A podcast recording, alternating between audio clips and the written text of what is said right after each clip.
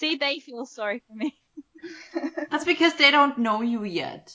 No, it's Yes. because Rox paid us. yeah.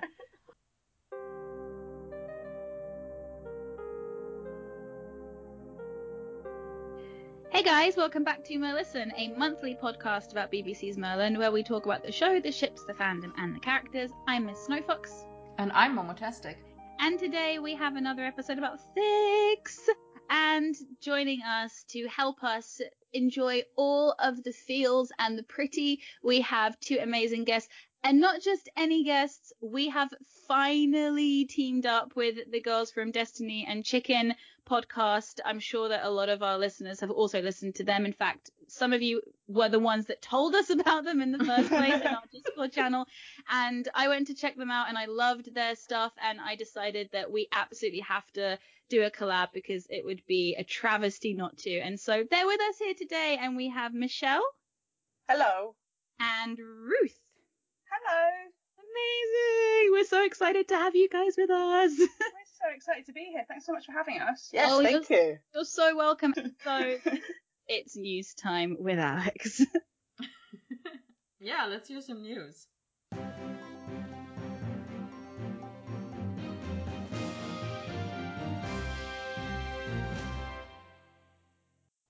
Out of the Auditory is back for another year. It's a podfic challenge open to all fandoms where the task is to record podfic of unusual text formats, such as Tumblr posts, Twitter threads, or other non traditional prose. Submit your works until March the 27th to participate. The current round of Finish That Fic Merlin ends on March 28th, so this is your last chance to write some more words and finish a fic for that challenge. Something to look forward to. On the 1st of April, the Merthur Glomfest starts posting. And this last piece of news is not fandom related and is not actually news, but let me just say, in these trying times with the pandemic, stay safe, stay healthy, practice your social distancing, and avoid unnecessary errands wherever you can.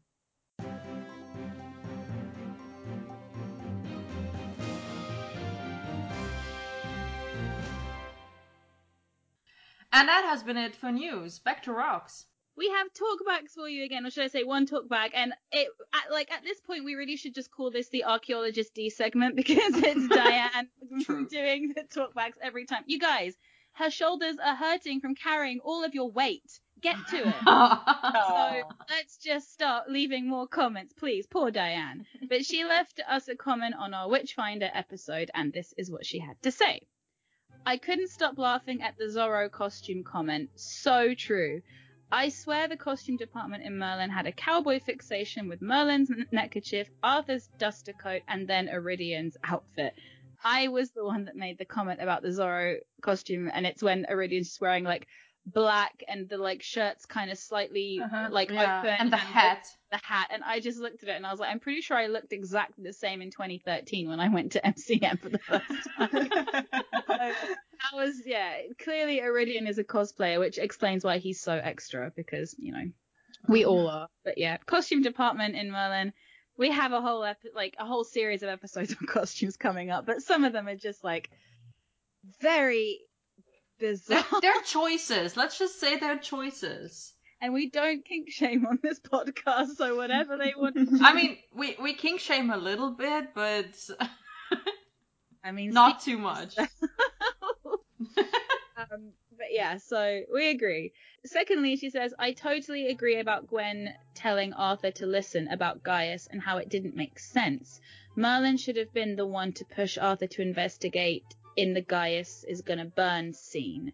And yeah, just basically agreeing with us. We just thought it was Guy like Gaius is Merlin's father figure, and so it didn't seem an appropriate moment to make it um, a relationship building exercise for Arthur and Gwen when it should have been a chance for Merlin to stand up about something that was important to him. is all I'm saying. So.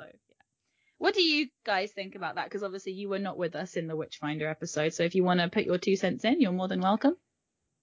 I think uh, just just generally the show misses quite a number of opportunities for Merlin to act from his from a place of his own like desires and his own intention. Like Mm. he's such a he's a character who's so like buffered by kind of the overarching plot generally that I think there's a number of moments where things like that happen where instead of him being the one who gets to stand up and defend Gaius or do whatever, it's a kind of it's segued into a, a moment for a different character to develop or prove Yeah. themselves in some way. Um, so I think that's a kind of a problem that the show has just sort of generally, and Merlin does end up being a character who's fundamentally plot driven rather than character driven a lot of the time. Mm, I like that. I I'm wasn't sure. kind of stuck on the um, slightly head messy of you guys talking about the Witchfinder, and by the time this episode comes out, we will have talked about that episode. But by the time we're recording it, we haven't started season two yet. and I also want to give a shout out to Diane, which again will be completely irrelevant at that point. But she's listened to our episodes and started commenting on it. But of course, we've been on hiatus, yeah. so I haven't oh, actually had a chance to give her a shout out because she's lovely. She's amazing. Um, and Diane finishes up her comment by saying, I also agree with how powerful that last scene between Uther and Gaius was. The dialogue was just so gorgeous. And yeah, I feel like we spent a long time on that scene, and rightfully so, because it just blew both of our minds, I think. Just Yeah. the power and these and just these two powerhouse actors being able to Mm. really Mm. go at it it- with their acting in the same scene with no one else there to distract from them and it was very special so yeah Yeah, it's one of the things about Merlin. It's like obviously we all love Arthur and Merlin, but I do always think that Gaius and Uther just didn't get enough scenes and enough actual background and plot because they're astonishing in these together, and they're just just wonderful. So, guys, if you would like to hear us talk about your lovely comments and all of your thoughts on episodes past, then you need to leave comments at our website. And that is merlisten.parakaproductions.com. That is where we will be reacting to your comments, not through any other channel. So go and leave them there. But we have loads of other social media. So if you want to leave us a comment and just have us reply through that particular medium, you've got a whole list of places where you can do that. Where we're on Tumblr at Merlisten, and you can reach out through all of the usual channels on there, and we'll get back to you. Twitter, same goes for that. We are Merlisten, and we will respond to you via Twitter if you want to live tweet through the episodes or just get in touch with us. We will reply. You can email us, and I have the email written in front of me so I can say it. it's merlisten.podcast at gmail.com and Alex will reply to you with a lovely email back, beautifully worded. We are also. you don't know that? I mean, I don't, but I hope that it would be beautifully worded. I mean, yes, it would be, but I'm saying you don't know that. I have faith. Okay. Yeah. I appreciate that. Thank Oh, you. Oh, you're very welcome. And we are also on iTunes, where we have faith that you will go and leave stars and reviews and all of the lovely things that make us happy. So go and listen to us on there if you prefer that over listening through the website itself. Of course, we have our Discord server where everyone who wants to come join is happy to join. You don't, you know, you don't even have to have been a guest or anything if you just want to talk about Merlin. It's a Merlin related server, so come and join and talk about episodes or anything else that you want to talk about. Invite link will be through our social media or just ask us. We have got our Merlisten bingo that you can play along with now. We are very predictable on this podcast. We repeat ourselves to a disgusting um, degree. So we've made a bingo for you guys to feel slightly less bored every time you hear me go on about Uther or every time you hear Alex go on about Mordred. So you can to be fair, I haven't gone on about Mordred in quite a while. that is true. So you might have to, that might be like a lucky bingo square if you get that one now. there you go. Um, and last but not least, if you would like to give us some sweet Ko-fi, then we are also on there. If you would like to financially support the podcast, which of course will always remain free to everyone that ever wants to listen for as long as we are recording, then you are able to do that through Ko-fi. It is a one-time only form of tipping slash payment, unlike uh, places like Patreon where you have to have a monthly subscription. So if you've ever listened to our podcast and you've wondered, I wonder where I can support it or show a bit of extra love, that is a place where you can do it if you so wish, and you'll be able to find the link of, uh, to that through all of our usual channels, or just ask one of us. We'll happily give you the link. And there we are, so many places on the internet, so you have no excuse to not talk to us. We want to talk to you, please. So yeah, there we go. That's always such a mouthful, that part, every single time. That was time. very smooth. I'm very Thanks. impressed. Oh, thank you very much. Mm. It's it's it, it's been a long two and a half years of getting The, that. the list used to be like half as long. Yeah. we just keep kept on adding things. Yeah, I know. I Mm. ten items or something ridiculous like that. Mm. Um, now we're moving slowly but surely into the episode proper, and we have one of my favorite segments, which is fandom history. And we want Ruth and Michelle to tell us all about how they got into Merlin, what it is that they do in fandom. Uh, I mean, obviously we know particularly what they do in fandom. If there's anything else that they do in fandom, how they came to the show, and I guess anything else they want to tell us about themselves. So whoever wants to go first, go ahead. Dum dum dum. I think actually Ruth, you should probably go first because you got into Merlin before me. Yeah, by like two weeks. So um, I've been this, I've been watching Merlin since since the very first episode aired originally on the BBC. Um, it was a show that I started watching with my family. It was kind of that sort of tea time slot that was traditionally where we watched television together. There's a whole bunch Yep. of shows that we watched Yep. in that in that tea time slot, and um, I was 18, I think, at the time, and kind of just at that stage where I was like not spending so much time with my parents in my house, and it was a kind of this is where you will come, you will watch this thing with your parents, we will have dinner, we will see you, we will make sure you're still alive before you go out into the world again.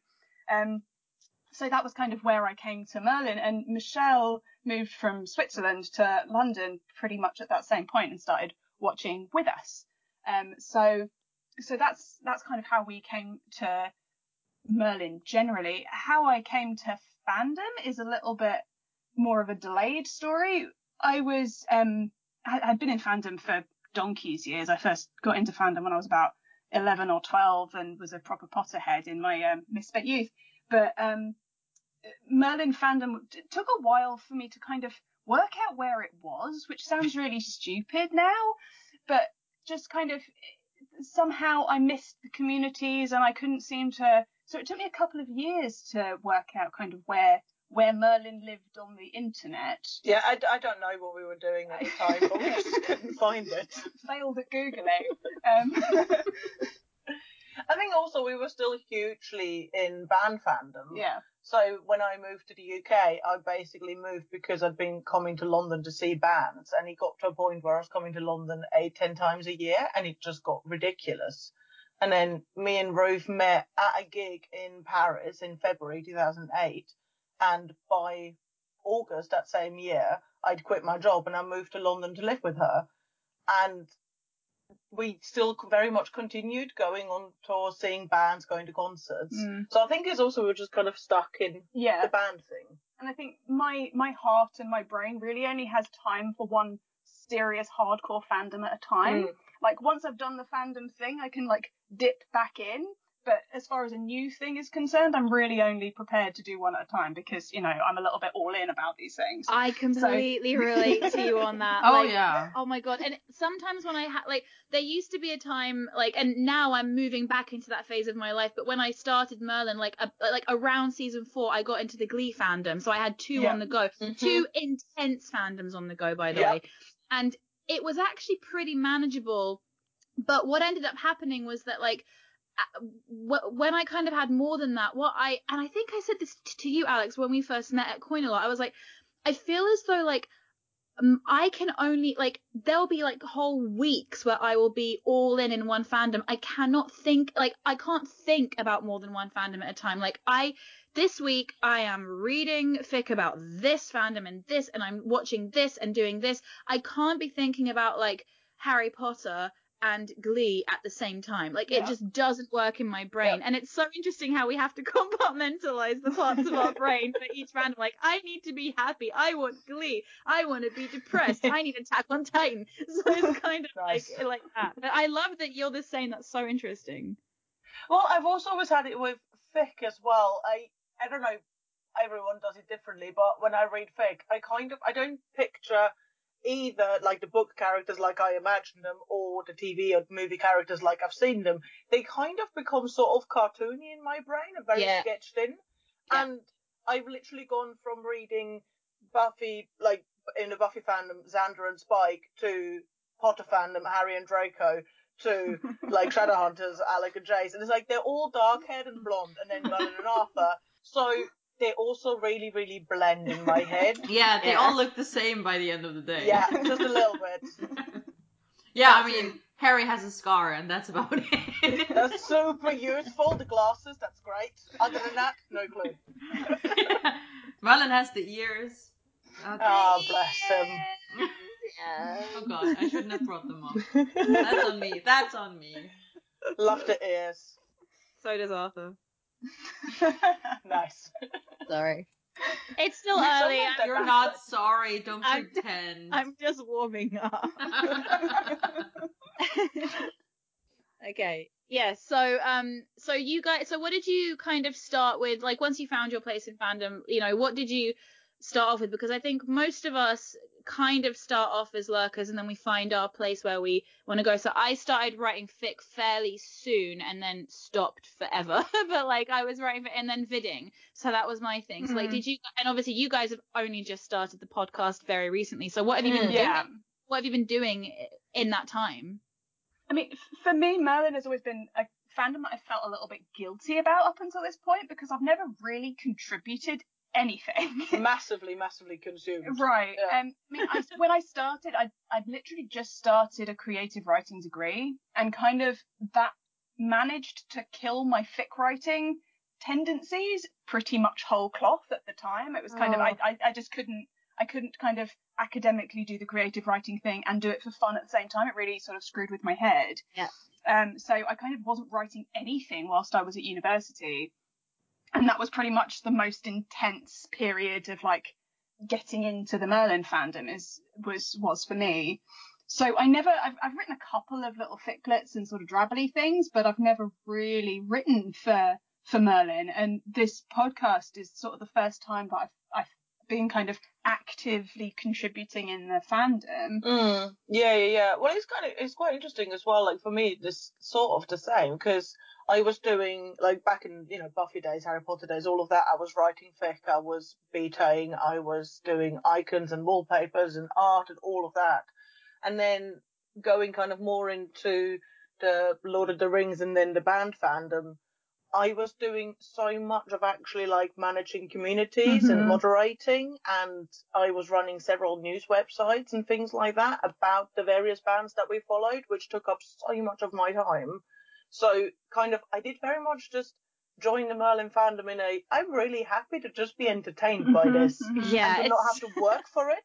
Yeah. It sounds like you had a lot on your plate. So yeah, that Yeah. like I can completely understand that. And And to be honestly, fair- that's that's completely valid because Yeah. not everyone who is in fandom has to like contribute to fandom Yeah. in a meaningful way. Like Yeah. fandom needs the consumers just as much as the creators because Oh yeah, absolutely. you know if everyone Like, only fandom- creates, we don't have time to consume. So we do need Yeah. the people who literally just sit there and wait for the fic to come out so they can read it. Yeah. absolutely, absolutely. And yeah, actually want to read the fake, want to see the artwork, Yeah. want to, you know, feedback on stuff and meta about stuff and just literally keep the community going by just Yeah. talking about things. But I think Yeah. for Merlin, it was it was different because we'd started living together. So because we were flatmates as well as anything else, Mm. like I'd always got into fandom initially because I wanted to talk to other people about the thing that I was fandoming. You know, it's like I wanted people to talk to about it, and because like I had another fandom person living in the same flat as me, I didn't really need in the Yeah. same way to go to like the internet and go to communities in order to have those conversations because we could have them in our living room. So I think that did like obviously it was great, and you know we've been you know housemates for 10 years and that's all lovely and awesome. But um, it, it did kind of, I think, truncate my engagement with the, the online conversation in a way that's quite interesting in retrospect. Mm-hmm. Yeah, that's so interesting because when I first got into the Merlin fandom, I had a real life person that I could speak to about it and it was really intense. But at the same time, it was sort of a different kind of intense because Mm. that person was into Merlin with me at the same time. But first of all, we shipped different things. I actually like because Merlin was my first fandom. I should also underline that. I mean, they know it, but maybe you guys don't know it. But um, so Merlin was my first fandom. So I was learning everything new, brand new. Yeah. I I- I've said it several times on the podcast, but I had never heard of slash pairing before. I didn't understand what it was to ship stuff that wasn't real, like in the actual show. I didn't understand subtext.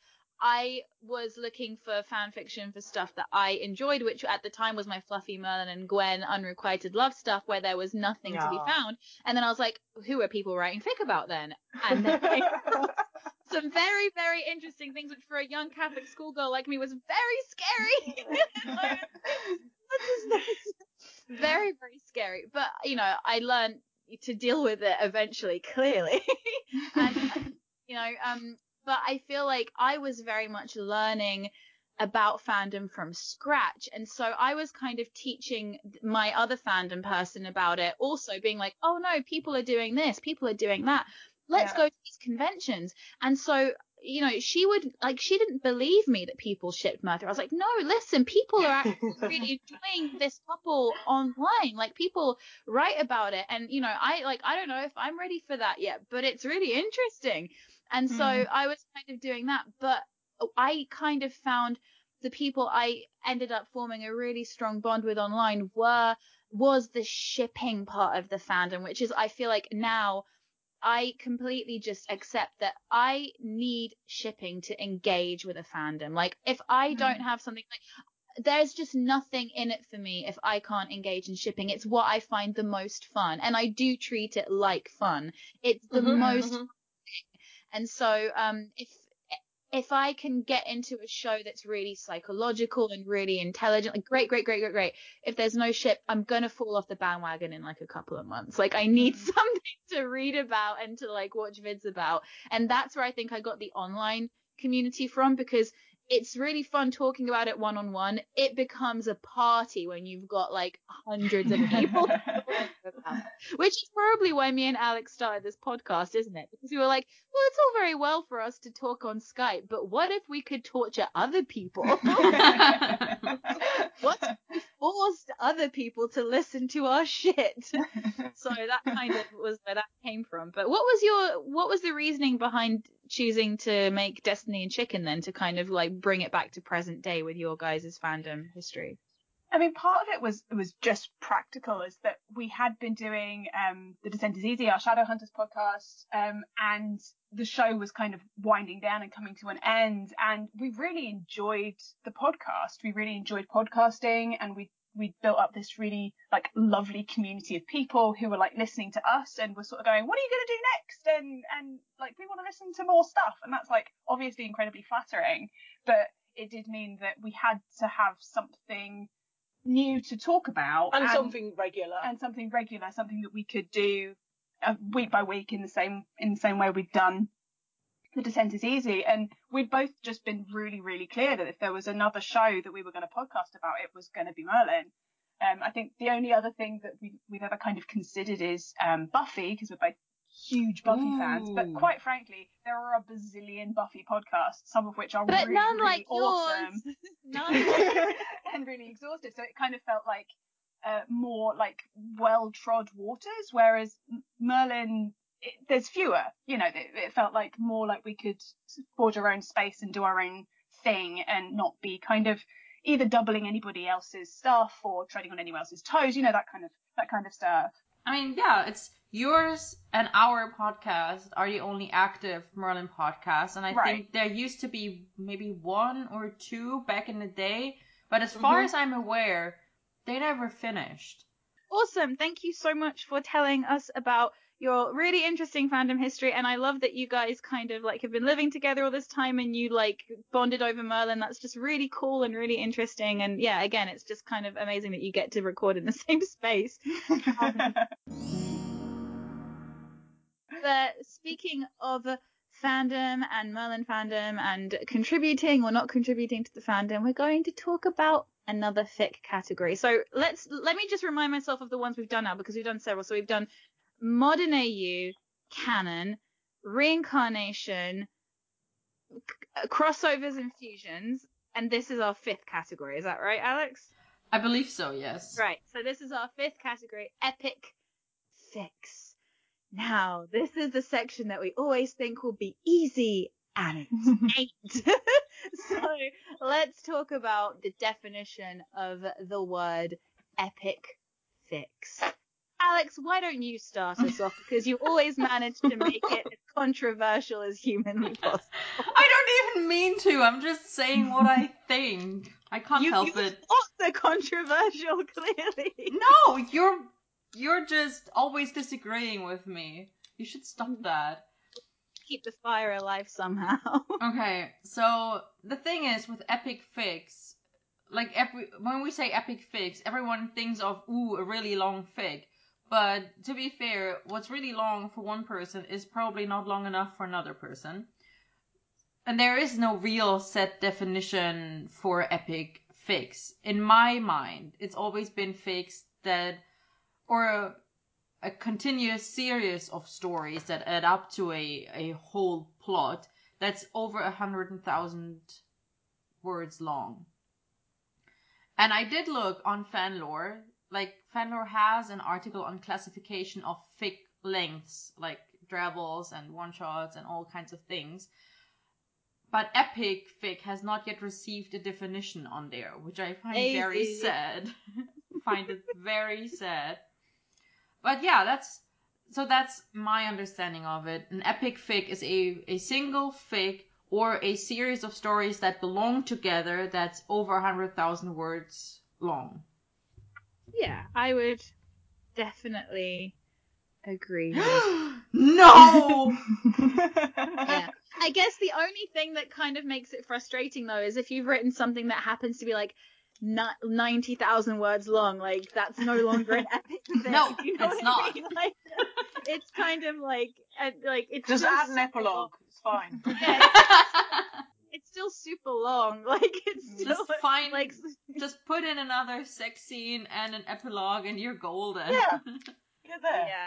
10,000 words is just enough for a, for a coffee scene, absolutely. Like that's that is that that is the perfect length. wow. That's, that's, that's some stamina. Listen, I like my build up, okay? Like I need to know how much pain they've been through and whether they've had an argument and like what they had for breakfast that day and what's going on like in But their you've heads already read and then 90k fic, you already know all of that. yeah, but I then would I, hope so. yeah, I mean, but unless then it's a really like- bad fic, which give, doesn't give you any of the vital information that you need for your soul. Like- and then I'm wondering, what the fuck were they doing for 90k? You know, it's. Uh, I don't know.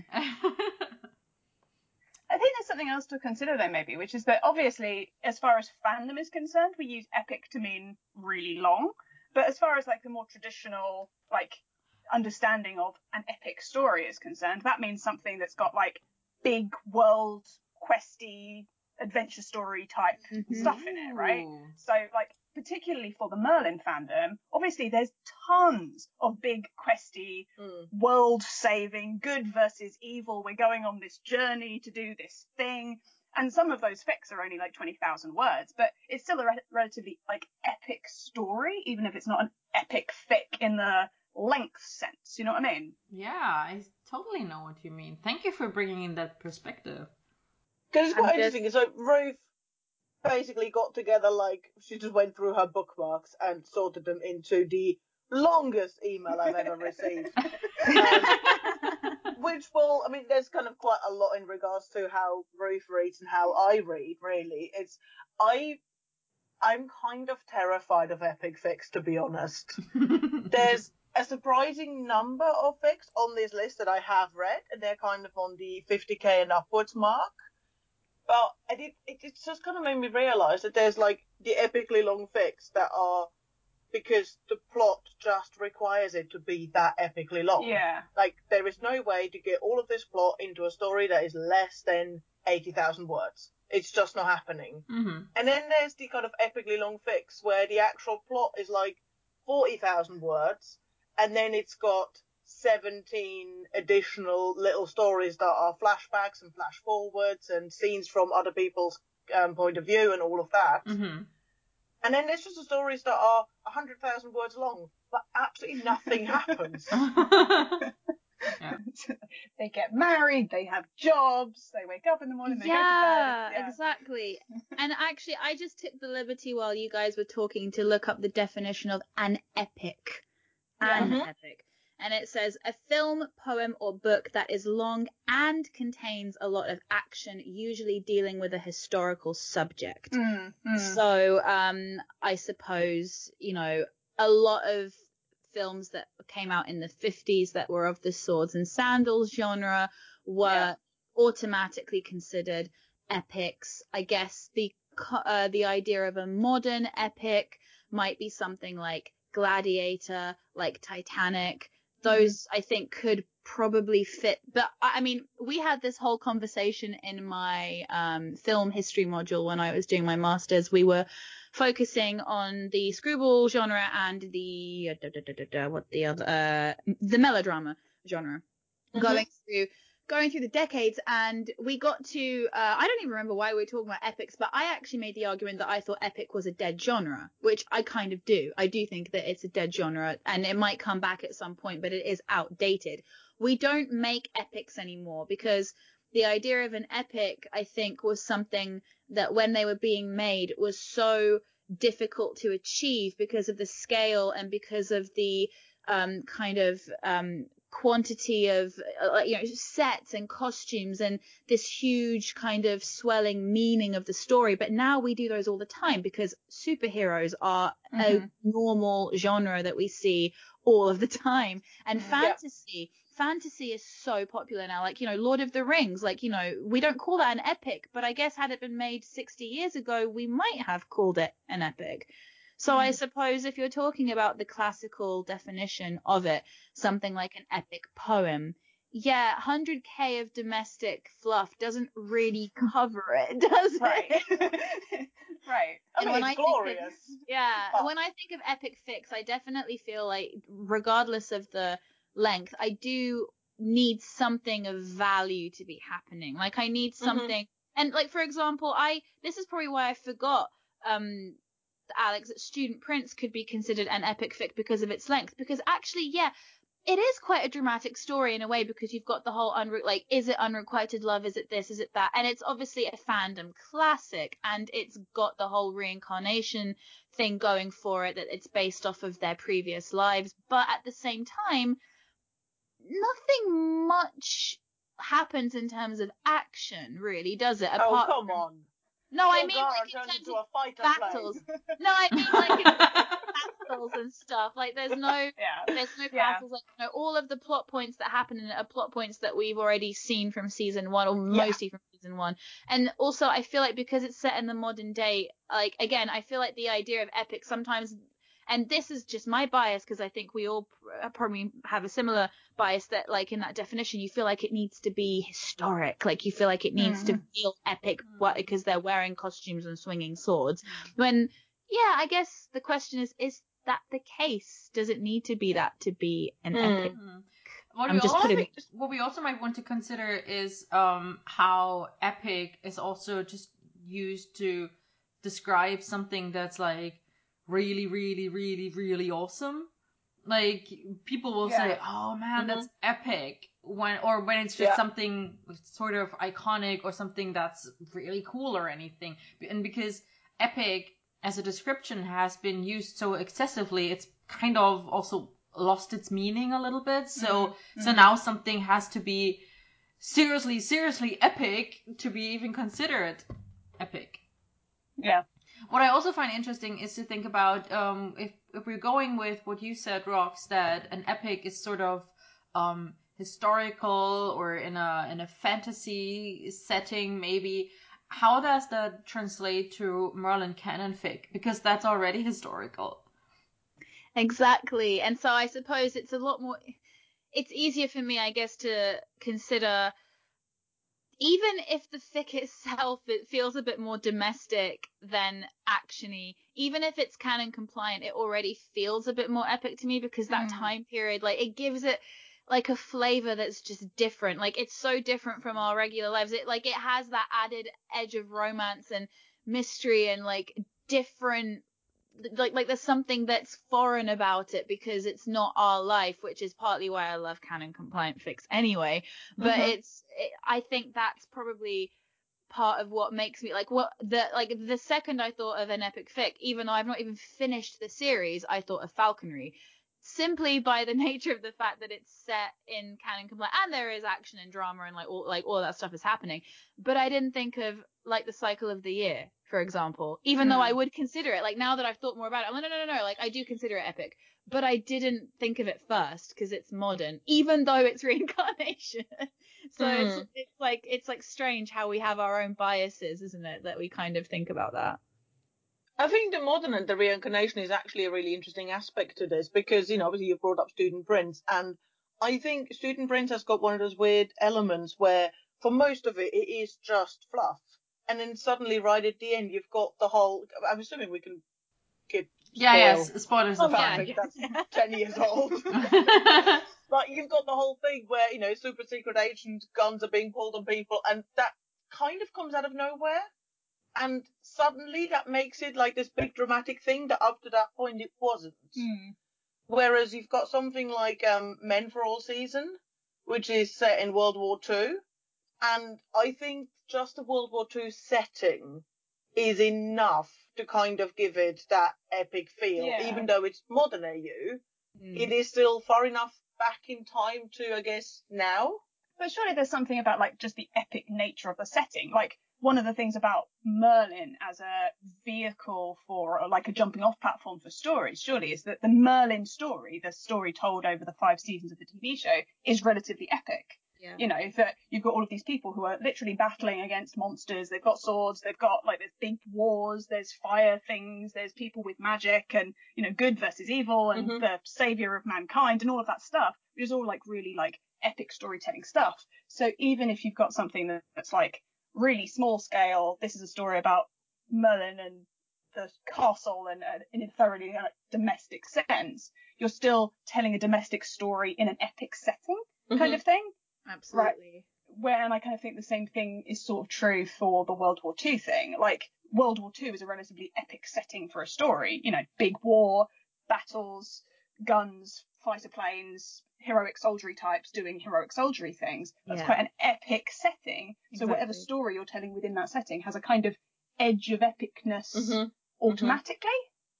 And we always think differently about the past. This is the thing. You know, Mm. you only have to look to the reception that Captain Marvel got regarding it being set in the 90s. And we've discussed this at length in our modern AU episode, but I think it's also valid here that regardless of what you consider to be a modern setting as the time that we live in moves forward more and more, you know, we already have a different view and feeling about the 90s than we do about 2020. And so the further back you go, the more not only removed it is from our own experiences, even though I would argue that the human experience remains unchanged re- regardless if you lived in 2000 BC or if you're living in 2020. But I Mhm. think that the actual day to day and societal experiences are so different that you can feel removed and it feels more epic, but also more romanticized, which I think romanticism plays such a huge role in epicness Yes. that it has to almost be set in the past. Like, no, it, look, it doesn't have to be set in the past, but I think you need a, a level of unreality for Yeah. me Yeah. personally, which is why I think superheroes can be epic and the stories are epic, even though they're set in our time, but they're not real. And that's why we can see them as epic. Like a, a- an amazing love story that's you know, kind of uh, has all the same beats as a story like I don't know, um, I'm trying to think, like Romeo and Juliet or Titanic, or even something like The Time Traveler's Wife, which I'd say is like Hmm. fairly epic. Mhm. Like that's set in the modern day, but the fact that it's got that science fictiony element to it and it's not quite real and it's different, I think gives it that edge that makes it feel more epic. It's like more struggle, something else, like something I can't get in my real life. Because when it comes down to it, I think that real life is rather unremarkable for most people and is the opposite of epic. And so when you have your real life in front of you in narrative form, we can't possibly see it as epic because that's just my life. Right. You need it to be, sense. you need the setting to be elevated in some way, whether that's by taking it into the past or even the future. You know, you get a lot of Future, Um, yeah. like, like the big um, space stories are Mhm. usually epics, right?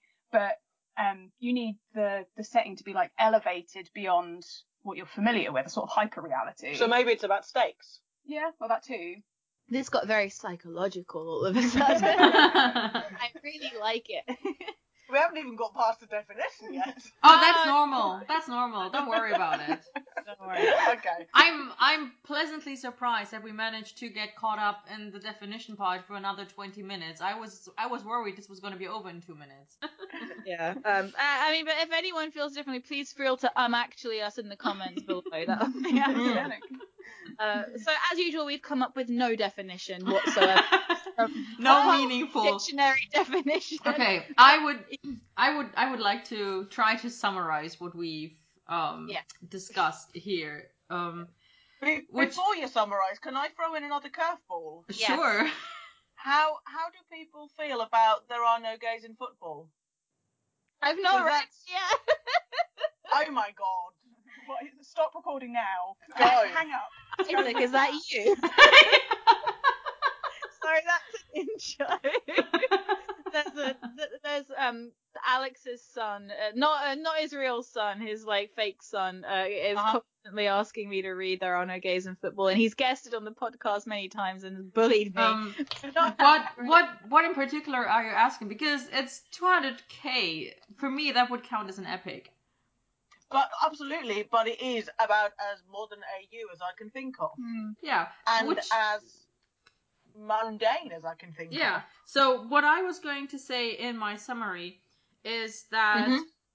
um you have two different ways of classifying an epic as we've discussed or or like concluded. One is by sheer word count, which is how fandom in these days tends to classify this. Like I would say that the majority of fandom when they think of epic fics is they would probably think, oh, it's a very long story. Mm-hmm. Yeah. So I would definitely go one definition for epic fics is fics that are longer than 100k.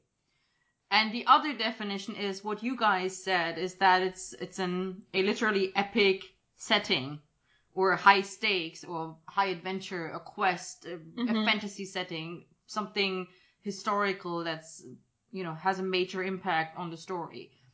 Um, the only problem is that the that this second definition is harder to quantify and to put into Yeah. like any meaningful numbers. You know. Yeah, I don't think we'll manage to fix the dictionary on this one. so I I- would say for the sake of this episode, both definitions count. However, Yeah. I will already say that when it gets to the statistics part of it, Just yeah. I can only focus on the word count because I'm not going That's to fair. read every fucking fic to determine whether it's an epic by the second Yeah. definition or not. That's Yes. ridiculous. Why not? Why on earth not? Goodness. Fake fan. If you, fake fan. if you want to do that, if if you want to read, hang on, let me quickly check AO3. If you want to read 30, 36,692 works in the Merlin fandom on AO3 and give me a detailed analysis of which ones are epics, you're Honestly, be my guest. Ruth's a speed reading freak, That, so like, that sounds like a good weekend to me.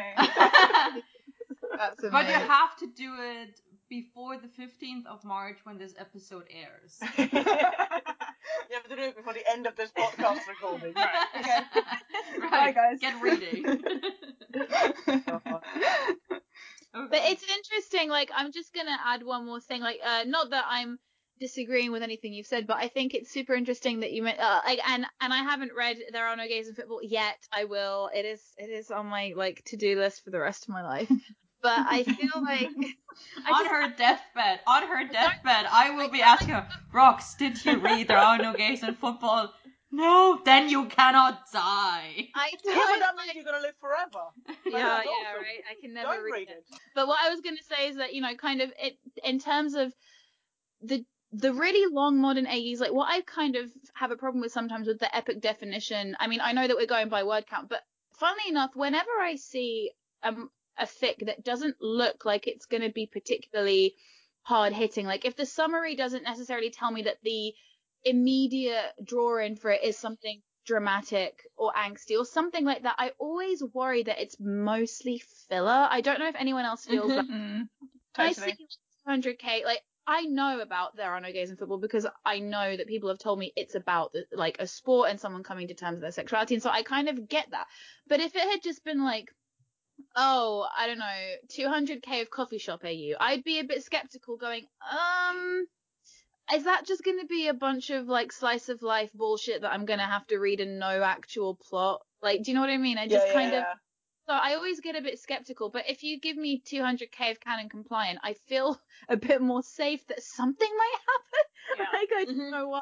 But um, yeah, maybe I don't know if you guys feel the same, but it sounds by your mm that you do. So I don't know. Yeah, no, I think that's totally fair. I think that's very much, yeah, what I was kind of thinking about when I was looking through this list of fic. It's like some of them are literally just happy, fluffy stories where ultimately nothing happens.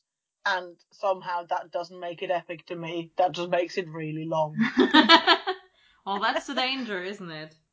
Yeah. That doesn't make it epic to me. That This- makes it just very this- long. Is also the title of my sex tape. This actually, this actually segues not the title of your sex tape, but what what has been said before actually segues us nicely into the next talking point, which is pros and cons between epic fics and shorter stories. Ooh, happy days. Mhm. That was a beautiful segue. I didn't even think of that. Um, pros and cons. Well, if it's shorter, I'm more likely to read it. Me, Roxanne, I'm more likely to read it. That's a pro. Same here, Michelle. but I don't like that about myself because I do love long stories and I know I love them, but it's a commitment, you know? It's like, you know, and by the way, what I'm about to say is absolutely no reflection on my own personal life tastes. I just would like to point that out before we go any further because I know there are going to be rumors coming out from this conversation. But it's the difference between a long term relationship or marriage and a one night stand. Sometimes a one night stand is just fucking easier. So it's just kind of like it's just Like, you fucking know, easier. compared to Yep. a marriage. yeah. So oh, it's like- Rox!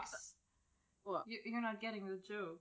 I didn't hear what you said. Sorry, what was it? I said the one night stand is fucking easier. Uh, I like it.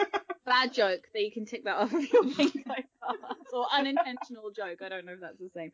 But um yeah, like a long fic is a real commitment and sometimes length is not an indicator of quality and I don't even mean that as a joke. It's like you don't always know it's gonna be good and if I've gotten like a part of the way through and it's not good, it's I feel like it's too late to back out and then it's Yeah. just like I don't know what to do with my life anymore. Yeah, I feel It's- like some authors will drag out the story and add filler scene and filler scene and filler scene just to get the word count. Hmm. And I'm just why? I'm I wonder I mean okay. Everyone is allowed to write whatever the fuck they want in whatever the fuck way they want. Like seriously write what you like. I don't care. But if your story is just literally filler scenes strung together, then you might as well have just made it. I don't know. Then don't.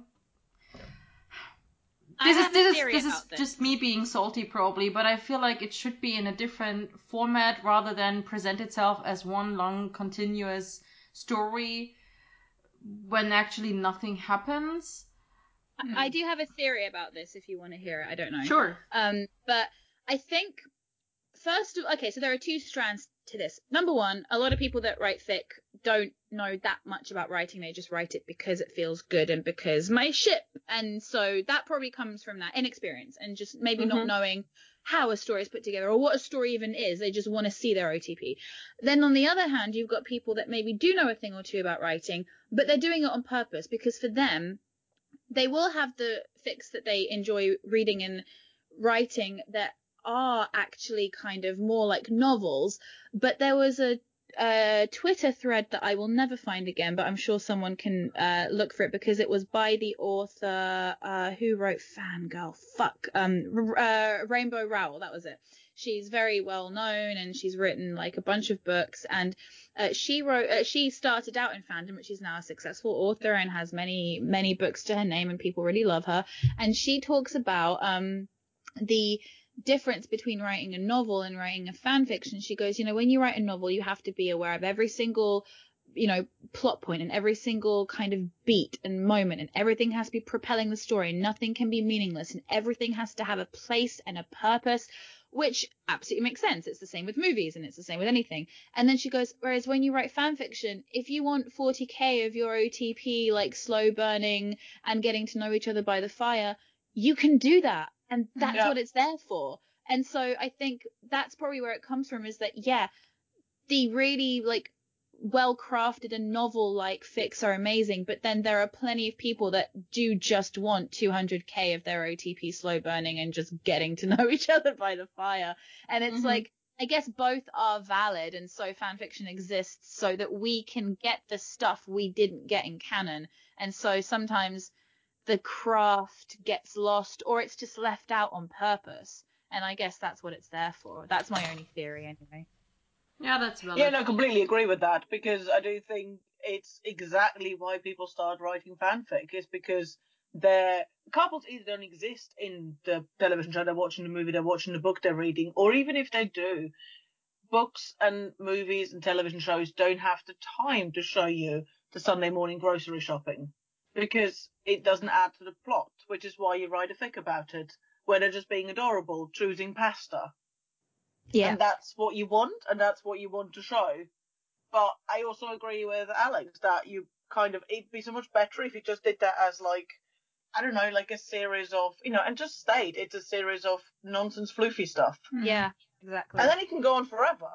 But then we all know what we get into. I think the thing about writing a hundred thousand words or more than that of of just like people doing daily life things is that the writing has to be of a standard that you actually want to spend two hundred thousand words just in the company of these people. yeah. Mhm. And those people have to be incredibly compelling and incredibly charming, and their relationship has to be interesting, and the di- the dialogue has to be sharp, and all of that stuff, which is actually way harder to do as far as writing prose than than you know inventing a compelling plot and and pinning characters and and activity around that plot. You know, it's Yeah. it's way easier to write a story if loads of stuff is happening because it's it's much easier for it to be exciting and compelling. And to keep people's attention, keep, yeah. keep Yeah, attention. even when the writing if I'm isn't gonna that spend- great. Right, exactly. But I'm not going to spend 200,000 words with just people going around and, you know, doing shopping and getting married or not getting married or whatever else, unless they're people that I really, really want to spend that time with. But I guess then I think about the like non-fic stuff, and I know that sitcoms do have stuff that happens, like you know, but at the end of the day, for example, we watch ten seasons of Friends, and yes, there are things happening over time, but you can watch a whole season of Friends, and apart from a relationship ending or not ending, not much else happens. Like But- not but Friends, much of if you- significance. You watch Friends. You watch For Friends characters. literally for the characters because Yeah. they are friends because they get into hilarious situations and have witty dialogue. That's what. Yeah, and so and that's totally. yeah, that's literally yeah, what and so Ruth I'm said. saying- It's if if Yeah, the- so I'm agreeing with you, yeah. but I'm saying that like it's interesting that we're kind of like, oh, it's kind of weird if that would happen. And obviously, like Yeah. you said, it has to be really well written. But I guess it's interesting that we kind of are seeing him being like, oh, that would be really weird, 200k of just kind of random stuff. When we'll watch sitcoms about it, or in in the anime world, we'll watch like 100 seasons of of a slice of life where God even knows what the fuck genre that is because I don't know, but I'll mm-hmm. still watch it. It's like I don't know what I'm watching. I'm just watching people go about their daily lives and it's adorable and I don't know why I keep watching. But I guess Yeah, I guess what you're saying is that we're being really quite dismissive of it, which I No, think I guess it's, we it's are, and yeah, it's it's really weird because we shouldn't be because it is a lot of what we consume in media. Mm. maybe it's different in written form is what I'm saying. Maybe there is a Yeah, maybe writing chemistry and creating okay i think this is what it is this is why i often find that when i'm reading a book i'm much more likely to accept the canon pairing because i think that you can craft chemistry in prose in a way that is a lot more difficult to control when you've got real life people involved. Because people will play like you can write a script but when until you get the actors in there you have no idea what people are going to react to when they see it on the screen and so Yep. that's why we have so many non-canon pairings and stuff popping up because we're like no no no they don't have chemistry these these guys have chemistry Mm-hmm. and everything changes once you pr- put real people in those situations. Books, I find authors hit the nail on the head most of the time when it comes to ships because they're literally crafting it like you can't really pick up on things that aren't literally shown to you on the page because that's all that you've got. So any background moments and moments the author has chosen to put in there. Anything else, like you cannot see what's not there in a way. And so I think that when it comes to us watching people interact in these little slice of life tidbits, it's maybe a lot easier for us to do it with visual media because people naturally bounce off of each other. Mm. When it comes to books, you really, or like fic, you have to create everything from scratch. Now, granted, fan fiction has a has a has an advantage that we already know the characters, so hopefully we're already interested in their dynamics. But that's Yeah. where Ruth's point comes in, where you have to actually make it compelling and interesting, and that is very difficult. But that being said, I mean, uh, God, what's the name of it now? I probably would read 200k of coffee shop muffins if it was Mm. 200k. I would read 200k of them being oblivious and getting into hijinks and this girlfriend dumping him and that girlfriend dumping him and them just going around in circles because it's so well written and it's so cute. Yeah. I probably would. Like if they still had the same ending, like if it didn't just go around in circles and never end, like with no resolution to the to the relationship. But I probably would now that I think about it. But if it was good, not if it's Right. just not if it's just 200k of filler where everyone's using goddamn epithets and everyone's using like you know really bad like tropes and you know the raven head boy and all this kind of stuff that drives me insane. Yeah, yeah.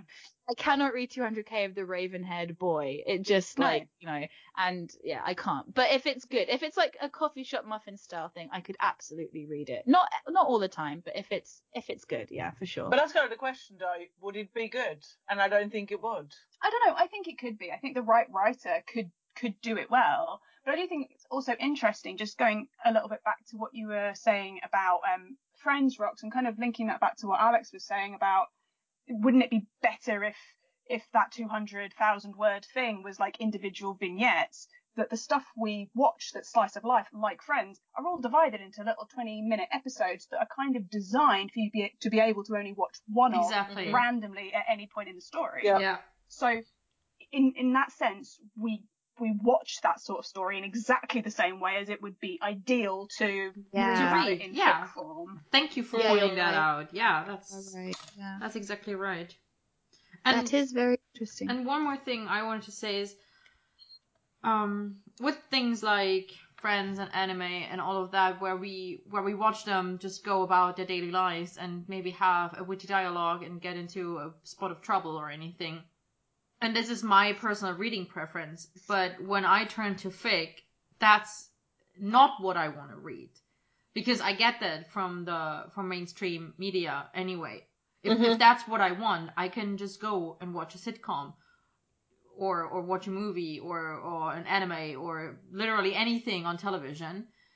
I turn to Yeah. fan fiction for something else, for something that mainstream media doesn't give me. Mm. You know? Mm. Yeah. Even yeah, even slightly more for me in on that same point. Really, is that if that's what I want, then it's because I really want to put Netflix on and you know have friends playing in the background while I tidy my room. Yeah, you And can't do I that can't anymore do that with because fanfic. you can't do that anymore because Friends is not on Netflix anymore. They've taken it away, haven't they? Yeah. Well, they've kept Merlin though, so That's okay almost like that. Friends. Let's be real. Yeah. So as far as trade-offs go, I'd rather have Merlin on Netflix than Friends. But um, what I was gonna say about long fics, like I, I think what it comes down to when it comes to long fics versus short fics is, I wish that I, you know, had a the kind of lifestyle where I could just read fic all the time, like I used to when I was a teenager, and Mhm. and I really wish that I could read more. It's not that I don't want to read more, and I always feel like I give this impression of someone that doesn't like reading fic anymore because I never do. it's like, especially not Merlin fic. Like I definitely do binge fic with all these like new fandoms I'm getting into because I can't help it. But I always feel like whenever I'm like just about to go to bed, like say it's like an hour before bed, and I'll like be on my iPad. Like every night, like I'll go to bed with my iPad and I'll sit on AO3 if I've got the energy to like keep my eyes open. And I'll just like start putting in all of my um filters that I want and I'll sort by kudos and like whatever ships I want and like all the different kind of um relationship tags I'm looking for and plot tags. And then I always just as soon as I see that the word count is like above 50k and I know that I can't skim read a lot of it without missing stuff, I have to scroll Mhm. past it because I'm like when like when am I going to read fic if not in the middle of the night? And so I I really find that I have to stick to the short to medium length fics and it breaks my heart because I know like there are so many fandom classics like in the fandoms I'm currently getting into that like I know people are talking about and honestly this is why I just need more podfics because it's just one of those things that it's so like I can only do reading now really through audiobook so Mm. long fics just kind of take a back burner I don't know if anyone else can relate I know Alex reads fic at work so he can't really relate but it's like it's sort of yeah I wish it is interesting. I feel kind of like I feel kind of the opposite. Um, like I I do read fast like a freak. I like I read I s- read s- a huge amount really really really quickly, and pretty Yeah. much I read on the way to work. I read on the way back from work. I'll read during my lunch break. I'll read for like three four hours in the evening because Michelle goes to bed really early. So all of the television that we watch together, I have to stop watching it about nine o'clock. When this is really early, like I go to bed like a normal human. and I'm a bit I'm of not a possum. Yeah, I'm a bit of a night owl. So like I'm not a So- possum.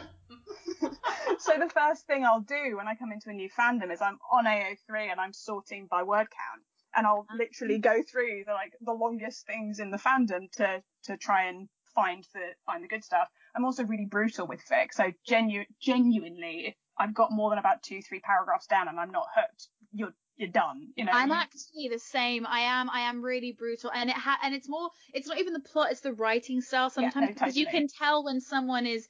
And I really don't mean this in a bad way. I mean it in the purest definition, dictionary definition of the word. But a lot of it is very amateurish, and I know myself when I try to do a bit of like like kind of oh I'll write a head headcanon and this head headcanon has turned into like a thousand word headcanon that could basically be a fic and I read it back and I'm like that's really amateurish Roxanne because you've not written for eight years and so Mhm. I get it like I'm not judging but I just don't have time for amateurish fic anymore and I Yeah. want it to be amazing so yeah I get Yeah. you Yeah, but it's also, you know, it's like whether it's good or bad or indifferent, some writing styles grab you and some just don't. It's just, you know, there's a incompatible style thing. So for me, like the longer the better. If if there's a story that's like 5,000 words, you know, 500,000 words long, then I know it's going to keep my attention for for more than literally the space of an evening, which Mm. is sort of my perpetual my perpetual like journey in fic is trying to find something that will actually keep my brain occupied for more than about 20 minutes at a time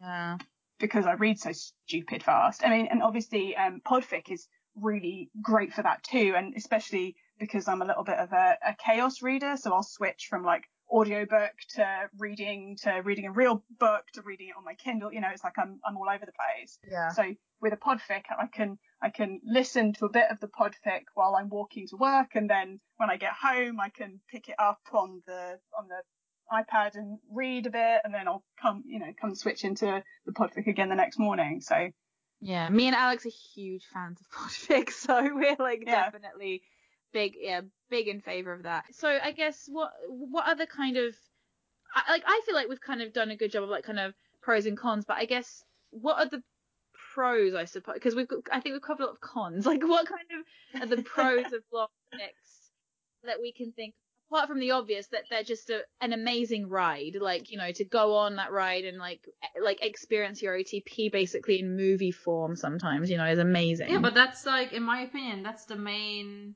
the main pro that you get to spend so much Yeah. time with these characters. You get to watch them um, have character development, progress in their relationships, whatever type of relationships they may be.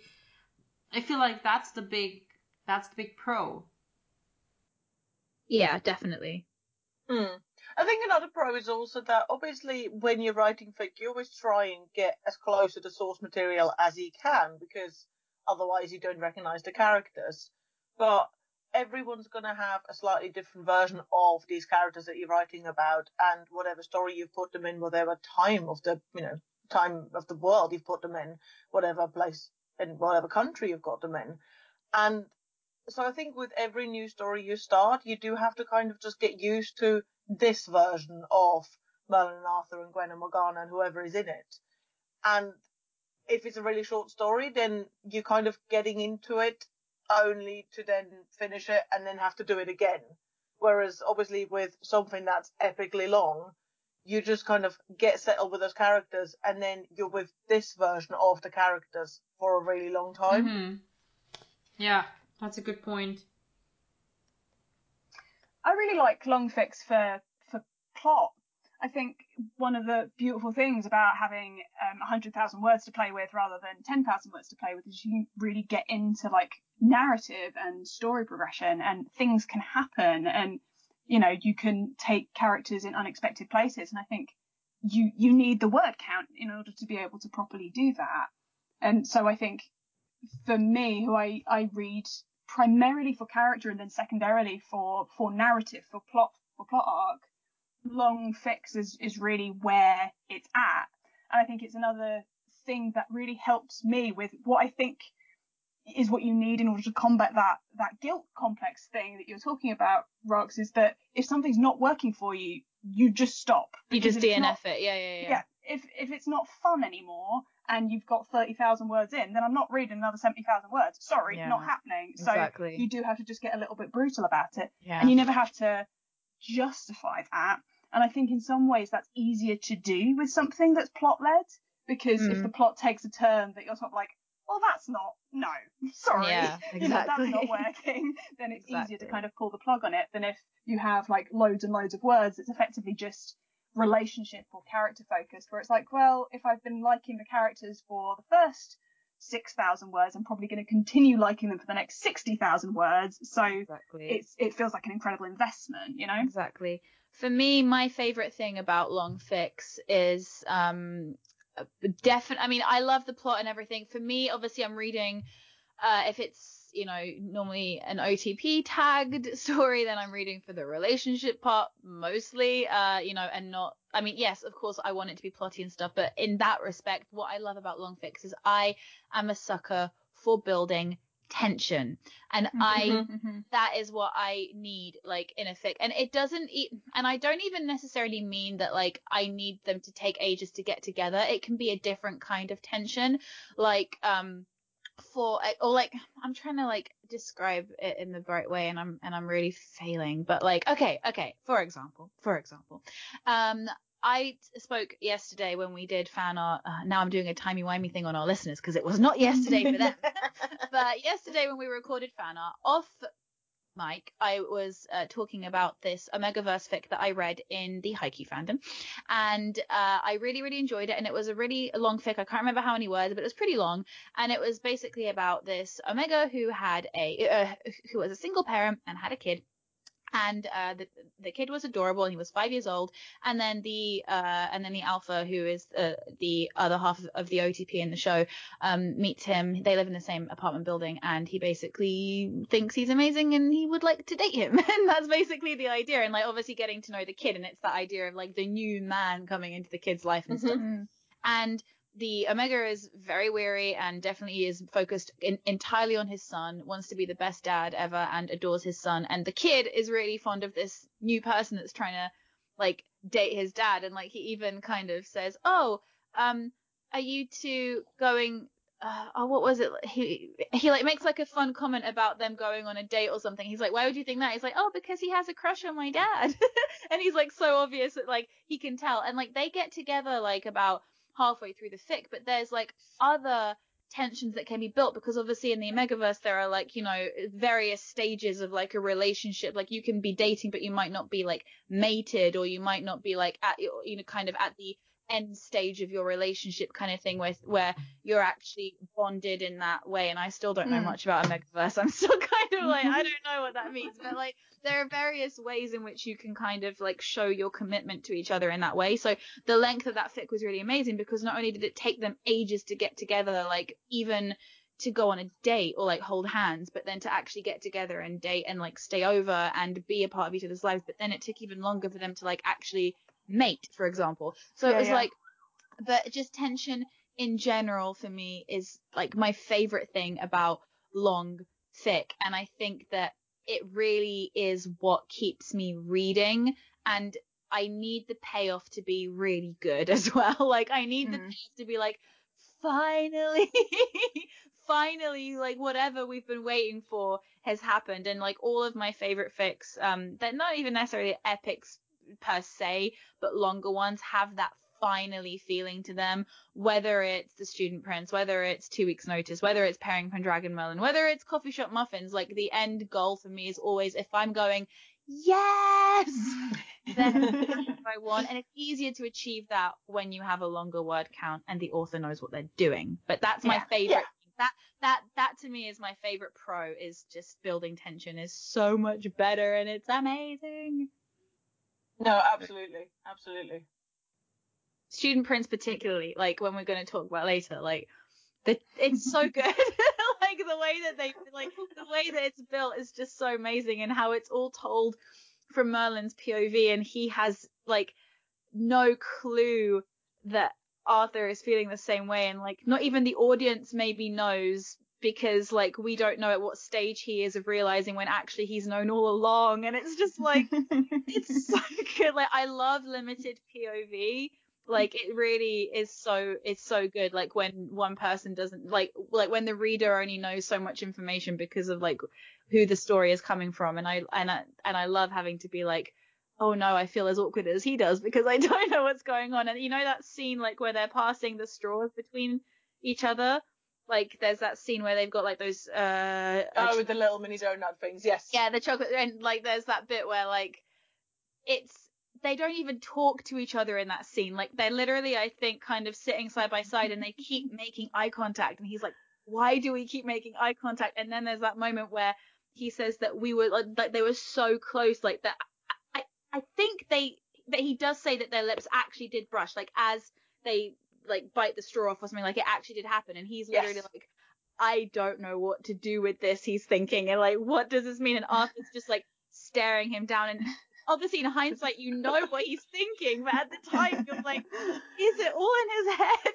It's like the tension is killing me. I know, right? Like just thinking about it makes me want to listen to it again.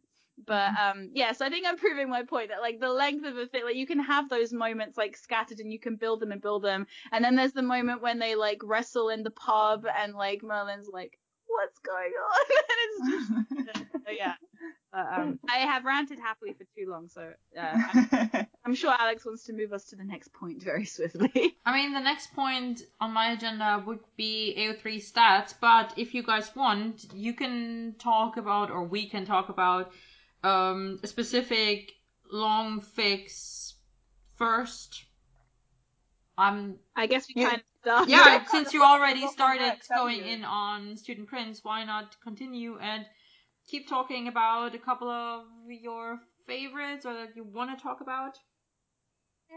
Um, well, yeah, I'll just say a couple more things about this one, uh, like apart from the kind of tension romantic aspect, but obviously the, uh, it, I would say it's probably, well, I- it is the most famous fic in this fandom. It just so happens that it's also epic, uh, in length. And, uh, it's obviously got a fair amount, like, it's fairly slice of lifey, but it has a lot of, um, kind of nice lore built up around it in the sense that, you know, you have the whole researched aspect of St Andrews and the life at St Andrews that I know nothing about because I am, you know, scum of the earth and would never set foot in St Andrews in my entire life. but it's like, you know, the way that things work there and like as a reader you really feel as though it's a lived in world even though it's kind of very much um a slice of life kind of story for the most part and that's what I love about this kind of length as well is that you really can go into the details. Like you feel as though the author knows what they're talking about. You know you've got the whole academic mum and dad situation. Mm. you've got the different halls and all of the different um, nicknames that they have. You've got the different places that they go to meet and the beach and and all this kind of stuff. And then just the general law of the way that magic works in this world and that it's not just Merlin that has magic. Other people do too. And it's a secret but a known secret. And that also happens you know. And i think that that is something that you can really play with in a fic that's meant to be like novel length is you have that lived in feeling and i think the student prince does that really well it's not the only one that does it but that's like seeing as we were talking about the student prince i thought yeah, I, yeah, yeah. I have yeah, a so. one thing the student sorry please go ahead since you're talking about student prince go ahead um, yeah, I just think the student prince does something else in regards to you know, being epically long as well, which is about the fact that it runs along the academic year. Yeah. And it just gives you kind of this base structure that as a reader, obviously you've got the word count and it's something about fic that you don't necessarily do with books so much, but you know, when you're kind of switching chapters in AO3 or when you're looking at the word count in, if you've got it copied into a Word document and you're kind of aware how much more you've got to go and how much you've already read. But if you actually have the actual plot structured alongside something that you understand, I think that really helps with something being epically long as well. Yeah. In the student prince's case, of course, the academic year. Exactly, absolutely. What were you going to say, Alex? Uh, my question was uh, jumping off of something you said earlier, Rox um, that Student Prince is just epically long, but it's also one of the most famous fakes in this fandom. And it just made me wonder how much, like, how big of a correlation there is between these two factors. Like, um, are longer fics the, like, more prone to becoming fandom classics or yeah like is mm, there is yeah. there actually correlation there i think so yeah, massively, massively so. Well, I think that it's it's fandom gold, isn't it? It's the fic gold. If you get something that's really good and really long, then that is just like the pinnacle of of achievement. You know what I mean? Yeah. And and it's like you have to read this one because it's really long and it's also awesome. You know, it's yeah. kind of you will so enjoy this and you'll enjoy it for a hundred thousand whole words. Yeah. Because that's you have to be better, right? Because I think that's mm-hmm. the other thing about long fics is that you have to sort of justify taking like a week of somebody's time rather than just half an hour. That's and, entirely true. Yeah. And like in order to do that, you have to be you have to be better. You have to be better to hold people's attention for a hundred thousand words than you do for ten.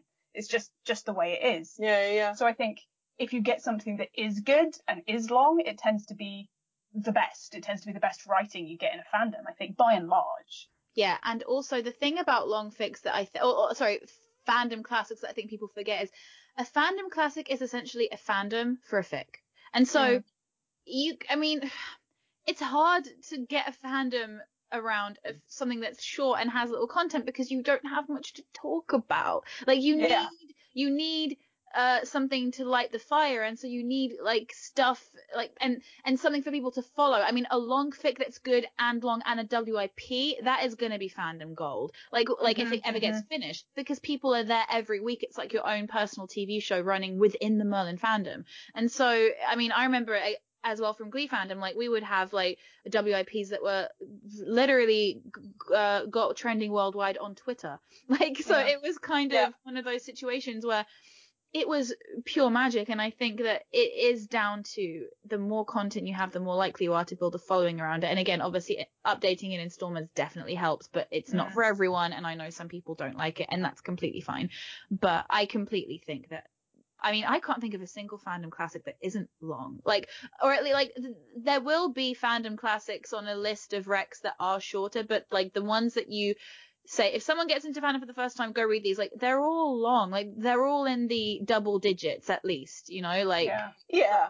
I think you get shorter stuff that's going to be on multiple rec lists, and you kind of, you know, you're reading through rec lists, you're like, oh, I keep seeing this thing, and there is shorter stuff. But I think you're absolutely right, Roxy, in regards to like things that is uh, that is updated as it goes. It just means that people are talking about it. It means that people are, you know, have the time and the space between episodes or between chapter updates to actually speak about it. And it's something that we currently get with all of this 20 episodes of a new TV show just being dumped onto Netflix. It's really hard to create a fandom around that as well because you don't have the space to decompress between episodes Yes. and people are binging it in their own time rather than everyone's watching it on a Friday at eight o'clock. You don't create a zeitgeist in the same way. Yeah. And you don't have that time when everyone's speaking about it on Twitter because the new episode of Game of Mhm. Thrones has just finished and now we're all on Twitter seeing what people think. Right. You don't do the same thing with something that's just been dumped on Netflix Yeah. because you watch it whenever you watch it. Yeah, that's a And I think- whole thing. Yeah. Fic kind of works the same way is that, you know, big bangs are amazing, but to me, they're incredibly intimidating in regards to, oh my god, that's so much fic that's come out all at the same time and I should read it all at the same time. but also because you've got 10, 20, 50 fics posted at the same time, people are going to be talking about different ones and people are going to be reading different Yeah. ones and they're not doing it at the same time. Whereas, yeah, something that's weekly updated, you can get it trending on Twitter because the entire fandom is talking about it. Mm. Exactly. Yeah. I think it's maybe also worth mentioning that if you do get something that's like 6,000 words and is on a rec list, I would have said nine times out of ten, it's a one shot written by a big name author who's famous for having written something longer. And Yeah. it'll be something like, Mm. that, you know, this person is really famous for this like 90,000 thing, word thing that they wrote. They also wrote this one shot, which is really, really awesome. You should Yeah. read that too. Yeah. Can Yeah, I anyone think think, of a Merlin example of a fandom classic that's say okay, let's say 10k and under. Let's like give a 10k as like a bare minimum Um. or maximum. Sorry, I can't. No, I was about to say coffee shop muffins, but that's 15k. Yeah, yeah, I mean, literally, coffee shop muffins is the one thing that comes to my mind. As like, 'cause Okay, it's- I mean, it's I would still count that as short. So yeah, we Yeah. can say that. Okay, fine, but that's yeah, that's the only one we can think of. I Um, mean, how long is Pairing Pendragon actually? that's uh, it's like an hour and a half long, isn't it? I think it's, I think it's around 10. Because like, it's not, it's not epic. Like, it's not epically long. It's amazing. It's on the meme. It's- uh, it's on the yeah, it's on the King It's so I don't it's know. Two, it's Oh, yeah, actually the two and a half hours long, which means Oh, it's shit, around 25k. Yeah, I thought. Well, I love how Okay. we know now what the word. Listen, if Lunchy's recording it, she can stretch out those It's- word counts. And Uh, roughly, it's it's roughly 8,000 words to an hour. That's that's Okay. the rough estimate. It's sometimes a little more, sometimes a little less, depending on what any given pod figure's uh, reading speed is, or if they put in a lot of music or stuff. But roughly 8k is an hour. But that's still yeah, that's still kind of you know well below 100k. But I would say that it is very difficult. The only time I will say that this can be an exception is if you have a rec list for people just looking for PWP, and then you'll obviously have a lot of Yeah, stuff that's of 10k and under, and then you'll have a lot of fandom classics that I think you can find in a rec list like that. So Yeah. the only place you would yeah be able to find stuff that but then that's not really plotty so you can get like so you have a lot of word count to play with to make something really impactful when you don't have to worry about plot. Yeah. so i guess that's a whole different ball game altogether but um Mm. yeah that would be the only place i could think of where you would find fandom class but then again i can't again i'm i'm really bad at remembering titles in general and merlin has just been in my life for so long that i'm not good at remembering like even titles of pwps like i mean alex would be better at this than me. So i think those like those kind of rec lists you'll definitely find a lot of 10k and under. I mean listen you ever want to send me a pwp rec list that has 10k and over I'm your best friend because I would be very, very happy about that. 20, 25k of of coffee Mm-hmm. isn't, mm-hmm. but uh, speaking of something that has a lot of coffee in it and is also epically long, Falconry. So I was gonna mention Falconry as an epic series because it absolutely is. I have not finished it. I'm on the second installment of the uh, uh, of the series, but it is angst and it's magic reveal and it's getting together and it's keeping a relationship going through the trials of medieval times and war. And it's fantastic. Has any present company read any of Falconry? I've literally never even heard of it. I, when you first brought it up, I've opened it on my phone just so I can have a look at it once we're done recording this. Literally never even heard of it. Yeah, no, nor me. It's one of the ang- like okay, so according to Diane, it's like one of the angstiest things that she's ever read. Oh, I've goody. not I've not gotten to the angsty part yet, but I love the dynamic between them in this fic. It's exactly the kind of Merthur that I want in my fan fiction. And so when I first read it, I tried reading it years ago, and I feel like I got like quite a, a long way in, but maybe it wasn't finished at the time, or so- something happened and came up. Hmm. And now I kind of, but now I'm probably gonna have to start again from the beginning because I lost my tab on my iPad and I was trying to keep it open and I just deleted them all and now I'm like I don't know what chapter I was on. But this this Yeah. is Falconry by Versify. Yes. Yeah, yeah, To yeah, yeah. Okay, Versify. cool. I was on I was on Bird of a Gauntlet for anyone that's listening and and uh, and and knows um this uh, this series, but it's really really good. And now I feel like I need Diane here as well so she can back me up on my falconry like fan like geekiness. But it's really good so far. And um yeah, I mean you you have it in front of you. Give me a, a word count for the uh, for the series, Michelle. The entire. s- Um, for the whole series, it's five hundred and seventy-seven thousand. There you go. Yep. So it's. Pr- I mean, I feel like we can count like again. I mean, maybe this is something we should c- cover because for me, Falconry definitely like it comes pre-packaged as a series. Like I wouldn't feel comfortable being like, oh, go read Bird of a Gauntlet because like you can't just read one fic No. and then that's it. Like you can't It's- like like you know, it's like saying, oh, go read Harry Potter one and then just be done. Yeah. I mean it's Yeah. it's interesting to look at Falconry because the first part is only 11k, and the second I was literally about to say that. It's terrifying. yeah the first part is 11k, and you go in like oh 11k that's not too much, and then the second part is 20 almost 29k, and you're like okay that's a little more, and I can still read that. Then you get to Bird of Gauntlet, and that's 183,000.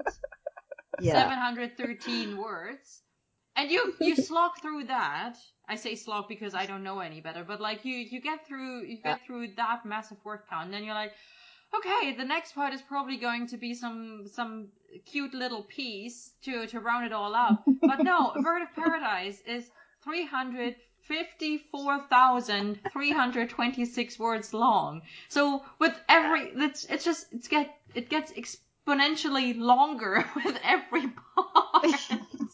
It's like It's Harry literally Harry Potter. it's like It is. And if any and if any falconry reader I've spoken to can be trusted, and I and I trust Diane particularly, it gets it, it's so worth it. And like she actually had to kind of like bully her friend who writes because I think she knows Versafile. She's like, I will drive to your house because I know. I know where you live and I know how you're planning to finish this. You need to put this out into the world. And I think it's finished now. So again, Yeah. knowing me, I'm gonna have to reread parts one and two, which, like you said, they're about 30k altogether ish, and then start again. But I feel like I got partway through Bird of Gauntlet as well. I just, I, I don't know what happened. I think I got just scared off that like angst was coming, Probably. and I just didn't. Diane scared you. Yeah. She shouldn't have done that. Yeah, well, cause That's why I hate No, but- spoilers, even vague but it wasn't. No, no, no, no. I knew. I knew it was gonna. No, I already knew that this was spoiled. But like, she kind of was like, oh. But I, I think what it was was that I, I needed the time to really kind of grieve through the pain to get to the other side of the angst. Which I hope there's another side to the angst. I hope it's not just angst and that's it. But I was so wrapped up in like my thirty thousand plus words of like them getting together and them drinking so much coffee and them being mirthery and them just like being like fresh in the like kind of re- relationship and being super protective of one another and just like Arthur being really protective and Arthur being like the kind of Arthur I like in fic and I was like this is so good. And then I forgot that there was angst coming and I was like I love angst but I need to be ready for it. Like I need to prepare myself for it. This is the thing. Once once I'm have read or experienced angst like the first time through where I don't know what's properly coming it's really painful for me to like sit through it. But then once it's kind of over I kind of can look back and then really like revel in the pain properly. And so that's why now I can look back on the Merlin finale and I can vid it and make it really, really sad and make everyone cry and then watch them cry and really enjoy myself because it's like I've kind of lived through it. But on the day, like I remember, I I remember the day I watched it, and I remember crying so much I thought I was gonna vomit, and it was just like so painful because I didn't know how painful it could possibly be. But once you've lived through it once, you can look back and then you can kind of enjoy the tragedy if that makes sense. But it's the Yeah. unexpected, I think, that's the scariest. It's not the angst. And it was Christmas. Yeah. and I'm Polish, so it was literally my Christmas. Yeah, no, same Swiss. It was literally Christmas. yeah, it was it was really really difficult, and I feel like that's what it's gonna be like for Falconry. But yeah, I needed to mention it in Epic Fics because it's definitely epic, and like even the parts I got up to, there's like wars happening and infiltration, and Merlin's infiltrating some castle, and Arthur doesn't know where he is, and he thinks he's dead, and then Merlin comes back out, and Arthur literally like pins him against a wall and like screams in his face because he's like, "You promised me that you'd always stay alive," and I'm like, "This is so it's just like it's it's epic. It's the de- like one character yelling at another how much they hate them because they almost died and left them alone. That's the definition of epic. Um, but let okay, I guess let's talk about a fic that I imagine most people here have read that I think is still pretty epic. I guess we can talk about like the cycle of the year. Yeah, sure. Yeah, Mhm. it's read it right. As in seasons. Like the cycle of the Uh, year, like- we begin again by Catherine from Philly.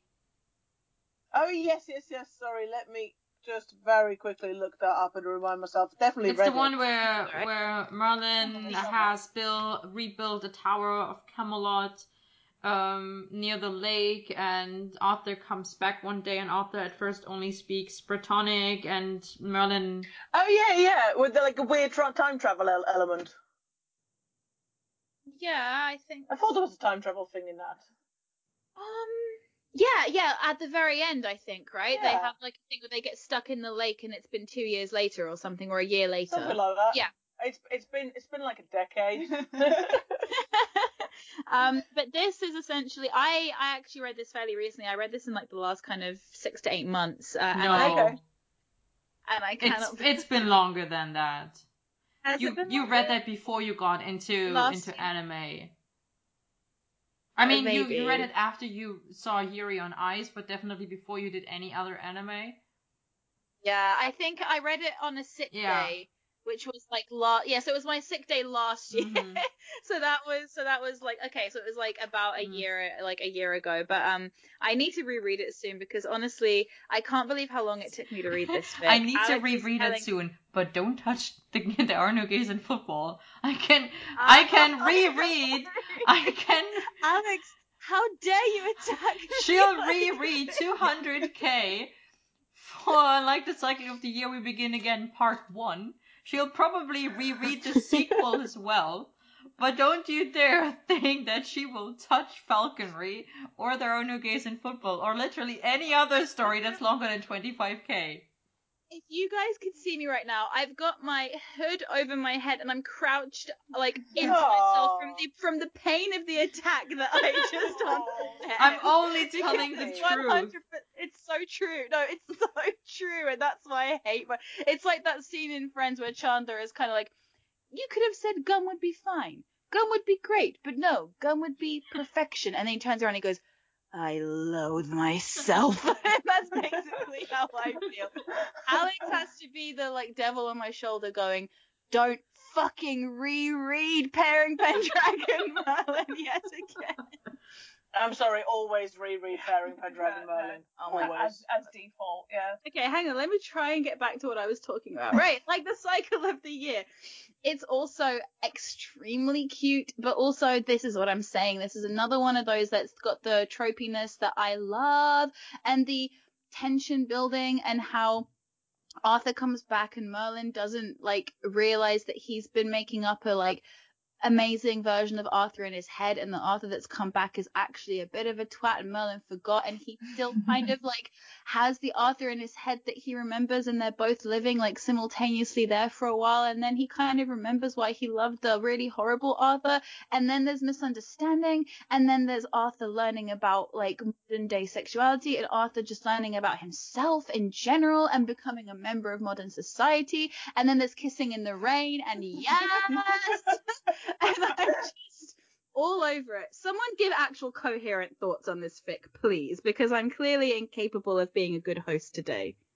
I don't know. I think that was a pretty solid summary. I mean, certainly makes me want to go and reread it. I'm very, very happy about this. It's like there's all of the bits that you want to have in a fic. Go read it. Yeah, I know that Alex said that he thought that the that he wanted them to ha- draw out the getting together even mm, longer. Yeah, I mean that's that's Which- because I always want them to draw out the getting together even longer. that's that's just who I am as a person. If they get together at the very end, after going through trials and tribulations for 200k, that's about the perfect time for them to get together. like very a sta- established relationship, uh, I'm just like fuck that shit. I am not about that. I just I want the pining. I want the burn. I want the angst about it. I want them constantly thinking, "Oh no, he doesn't love me," and both of them thinking that, "Oh no, he doesn't love me back. I o- I'm the only one who's in love here. I should protect myself and and not play along." And that's what I want. Yeah, I love that too. I will say though, and I don't think this necessarily applies to Cycle, but I think that what I really love about long fics sometimes is when they have a really good slow burn, but they get together about half to let's say 60% of the way through the fic. I always kind of look at the last 40 to 50% and I go, hmm. I wonder, I wonder what you've got in store for me. And I always know what they've got in store for me, but I always wonder if it will be something different. And this is exactly what's going to happen. Okay, you've got the characters that are pining after one another, and then they get together, and then they have like I'd say roughly between like 10 to 15k of really good coffee, where everything's just like really new and exciting, and we're so excited to be together and that we like each other back, and it's just really good.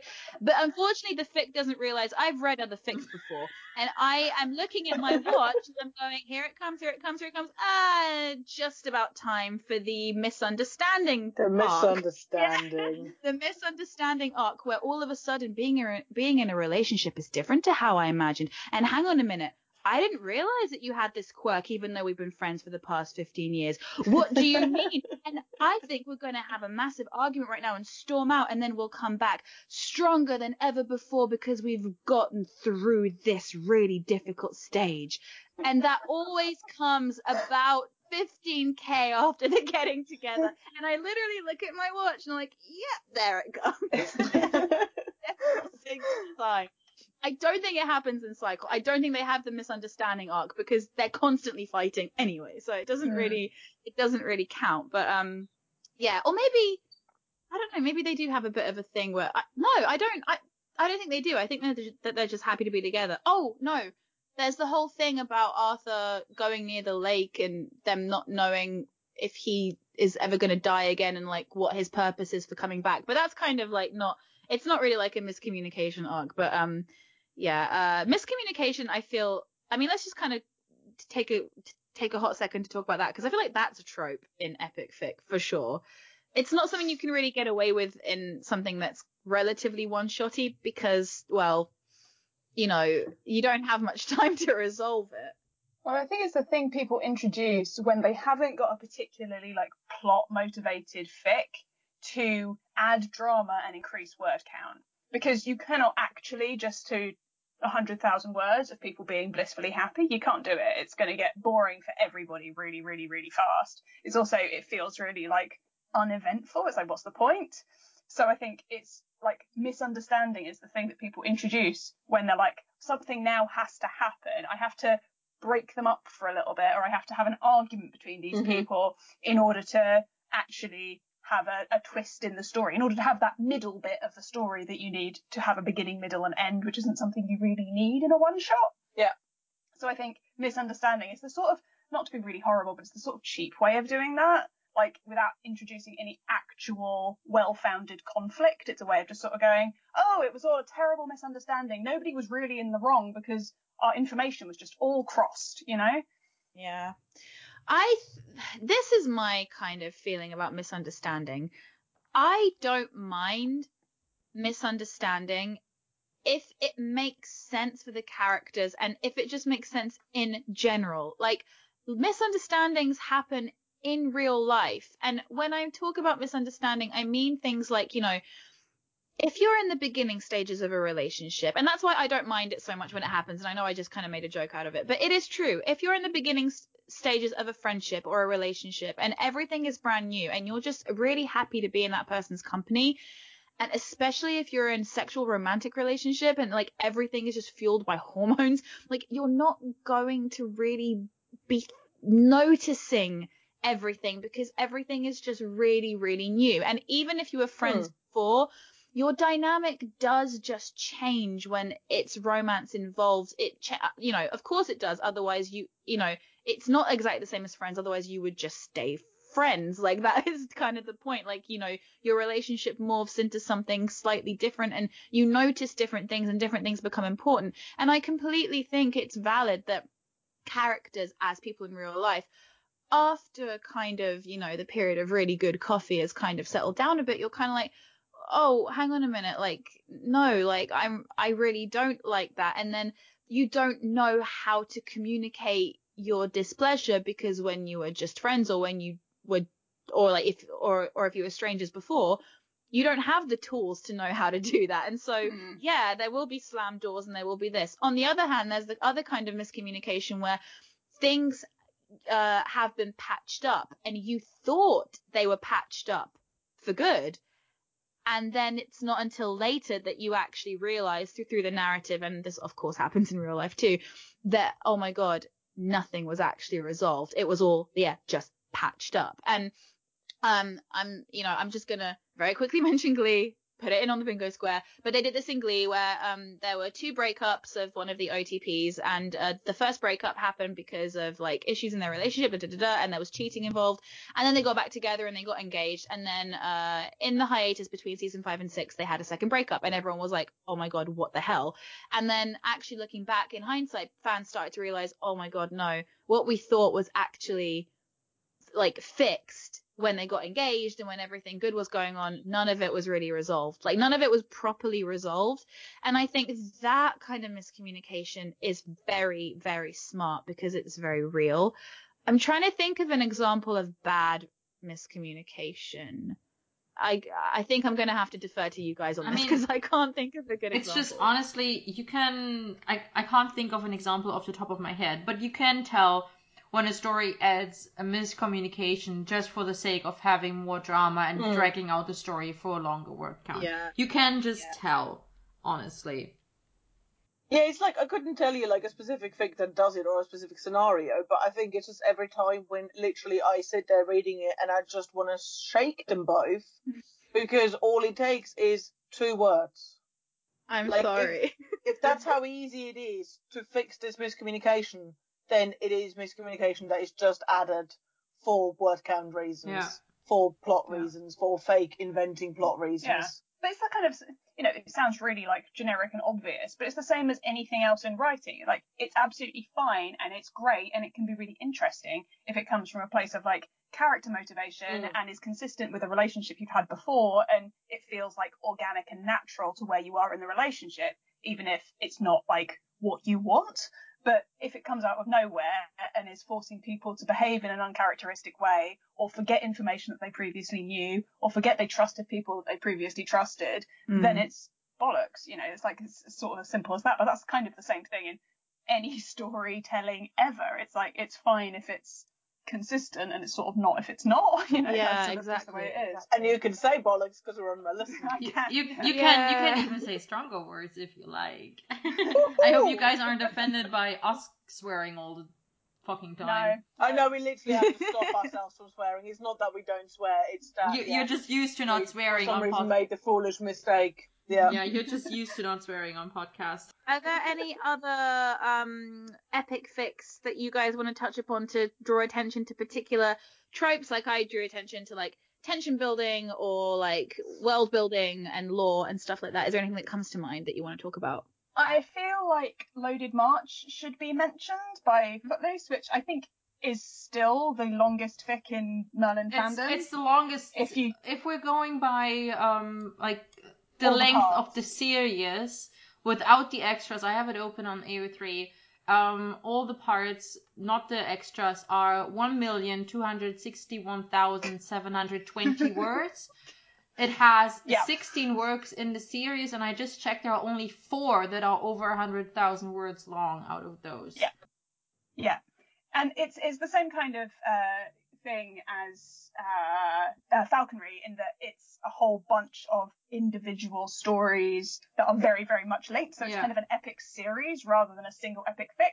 But I think it's a really good example of something that is so 100% plot focused that it does carry that many words and it needs that many words in order to like explain the epic insanity Yeah. Although that is the storyline. I, I haven't I haven't read it. I've listened to the podfics for the first two parts, and I never got Mhm. around to listening to the podfics for the next. Like I think four parts are out in podfics now. Um, yeah. and I have a friend who is um not really in the Merlin fandom anymore, but she still reads Merlin fic occasionally. And she was she keeps telling me, and I honestly I do trust her judgment when it comes to these things. She's like, Loaded March could have used like Loaded March could have been done in like half the word count because there's a lot of stuff in there that doesn't need to be in there. I don't know if that's true because I haven't read it, but I, mean, can believe I that. Yeah, I mean, I think like it, it undoubtedly could be edited down. Like nobody needs a million words, mm. but I do think that it is. It comes by its like, at least partially, it comes by its length. Honestly, Yeah. like it is a really yeah, I mean, involved plot. honestly, it's really convoluted. Even if it were half as long, it would still be six hundred thousand words long. right, you know, exactly. so I'm I'm not saying it wouldn't still be epically long. I'm just saying. Right. and like there is stuff that could definitely be cut out but i think there's it's just it's just such a complicated plot and i think it's really interestingly drawn plot i don't think it's perfect by any stretch of the imagination but i think it's a really interestingly drawn plot arc that does carry from the beginning of the first like episode in in radio man all the way to the end and it is telling one story with a whole bunch of different elements and aspects and i think um, Footloose does something really clever, which is that um, they keep moving the location and setting so that you get a whole bunch of new parameters to deal with every few hundred words. So they start off at you know sort of base camp, and then they move somewhere else, and then they're in there's a bit in a city, and then there's a bit somewhere else. So you, there's never a point where it becomes completely routine. I genuinely had no idea what was going to happen. Yeah. And Mhm. I think that's really impressive just to continue something for that long and sort of go, I have no idea where this is going or how this is going to Mm. end. And I think the relationships in there are really impressive. And I think it has another element which I think is really crucial for a really good epic fic, which is that the supporting characters are really strong Mm. because I think it, it's really difficult to sustain hundreds and hundreds of thousands of words if you've only fundamentally got one ship, two two characters at the center of it that you're invested in. I think it's it's really vital to have like secondary characters that you can lean on for for like time away from your primary pairing. You know what I mean? Mm.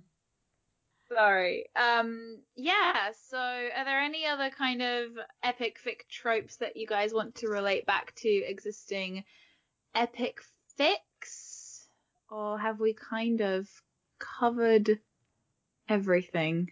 Do you I mean, think? there are, there are I mean, we haven't covered fics we haven't everything, covered. but I think we did a, a fairly solid stab at covering a lot of yeah, stuff. I would agree. I would agree. And this this isn't designed to be an in-depth review of individual fics. It's just you know to talk about the general, like what are these fics like in general. And I think Yeah. we did a pretty good job with that. So let me give you some statistics because that's my favorite part. I just want to reiterate that these statistics um, are solely word count based because that's the only quantifiable way for me to do AO3 stats without having to read every single story in the Merlin fandom on AO3. So I filtered for works that have more than 99,999 words. In the Merlin TV fandom tag, I did this on the 20th of January 2020. And this doesn't take uh, the whole of series into account. So like the whole of Loaded March with the 1 million 200,000 Yeah. something words isn't counted as one series because AO3 doesn't allow for searches of whole series, only individual stories. Um, which, like I said, is why Loaded March doesn't show up in these stats, even though it has over a million words. And um, even like because the the stat categories are things like top five in kudos and comments, and I'm sure that Loaded March, for example, would probably combined have the highest amount of kudos and comments in the fandom, but I can't search for that on AO3. It's just individual stories. So that just as a general disclaimer uh, before I go into these stats. So there are or there were 258 works in all languages that are longer that are at least 100,000 words long in the Merlin fandom tag. The top five by word count. Do you guys want to take a stab at how long the longest individual Merlin story is without looking it up? 800,000. Mm, yeah, six maybe you six say 600. thousand. Is in the script, you don't count. I've seen Yeah. it, yeah. Okay. Uh, Ruth wins this round. The longest individual story is 661,079 words long. It's called Boom. Broken Rose, written by Toothless. Um, it's a Merlin original character story, Wow. Right? It only has 20 kudos, which is not surprising because it's a. Merlin original character story. it has zero comments. And the author has put in their notes Michelle's off to kudos. I'm adding it to the read list. That, that, that's, that's outrageous. Yeah. So uh, the the author originally posted it to fanfiction.net and finished it in 2015, and then posted it to AO3 um, in installments starting in February 2018. It's now completely up on AO3. It could be that it had more engagement on FFnet. Hopefully. Yeah, I would hope so. Like, I don't think that no one would have commented on it. That's just not. That's just not Mm. logical. like, that doesn't It's also no one would have continued writing 70 chapters No. or something Yeah. with literally no feedback. Like, you know, we all like to say that we create art for ourselves, but like ultimately it's just not Yeah, true, is it? yeah. So then I um like going by the word count on AO3, there were a real second and third place that I did not include in the in these stats because they are Harry Potter crossovers or fusion that from what I could Okay. tell are more focused on Harry Potter than Merlin, so I didn't count them. Mhm. So then the the more Merlin centric second place goes to Twisted Fate by Woodland Goddess 1 and it has 405,211 words and it is unfinished as of the 5th of March 2019. Which is a shame, I suppose. Which, yeah, probably means it's dead. So third place, All I've Ever Wanted Is You by Kay Smith. 399,779 words. Also unfinished. Even worse than uh, Twisted Fate by Woodland Goddess because this one was started in December 2013 and last updated in April 2014. So Oh, it wow. doesn't look good, guys. Sorry. In fourth place, there is A Bird of Paradise by Versophile, part of the Falconry series. It has 354,326 words. And in fifth place is Glass Glow by Shangni Sun. And I think it's in Chinese. It's 334,976 words long. But that one is finished at least. Yeah, this looks like it is Mandarin because there is no hiragana or katakana Yeah. in there, so that has to be uh, just Yeah, Chinese okay, characters. Yeah. so, there you go. Okay, top five in kudos. Want to take a guess which one is the one with the most kudos? Student Prince. That's my guess. I haven't actually It's- looked. So I It is. It is Student Prince. Of course, it's Student Prince. It has 15,367 kudos for 145,222 words. And it was published on AO3 in 2010, so it has had a long time to accumulate those kudos. Hmm. In second place is Unlike the Cycle of the Year, We Begin Again. Who wants to guess how many kudos? Just roughly. Go- How, how many did Student Prince have? 15,000. 15,000. One five. 12? 12,000? Say a number, Ruth. Uh, nine thousand. Okay, you're you're closer, but still off. It has only 7,683 kudos. Wow. Wow. That is such a jump. Yeah, it really That's is. It's like half. It's a lot It's newer half. though. Yeah, it's a lot It's a newer. lot It was completed in November Yeah. 2016, Yeah. which Yeah, that was already. Yeah, it? that was long after the fandom had Yeah. like not like I don't want. I I mean, obviously we're still very active, but like that's already long after the show finished, and Mhm. Student Prince was like at the peak Mhm. of Merlin Yeah. being like Exactly, that's just non-comparable. Yeah. Well, and at the peak of, you know, Prince William and what's her face? Yeah. Kate Middleton, yeah. yes. Because it's a combination of that as well, isn't it? Of like the real life aspect of it as well. Yeah. It was just made for glory. Yeah. So It's like the whole thing where the Merlin fandom was massively active during the 2010 Olympics. Yeah, yeah. It's like that's one of those perfect storms as well that doesn't often happen in fandom. Yeah. fandom. yeah. So in third place we have A Modern Manservant by Mamalazer. And this one has not much less kudos than Unlike the Cycle of the Year We Begin Again. It has 7,544 kudos, so only about 140 less. Okay. But it was published on in August 2013, so it has had three mm-hmm. years mm-hmm. more. Then in fourth place is Emrys Ascending, which has again over 7,000 kudos. Has 7,361 kudos to be precise. It was completed in April 2016.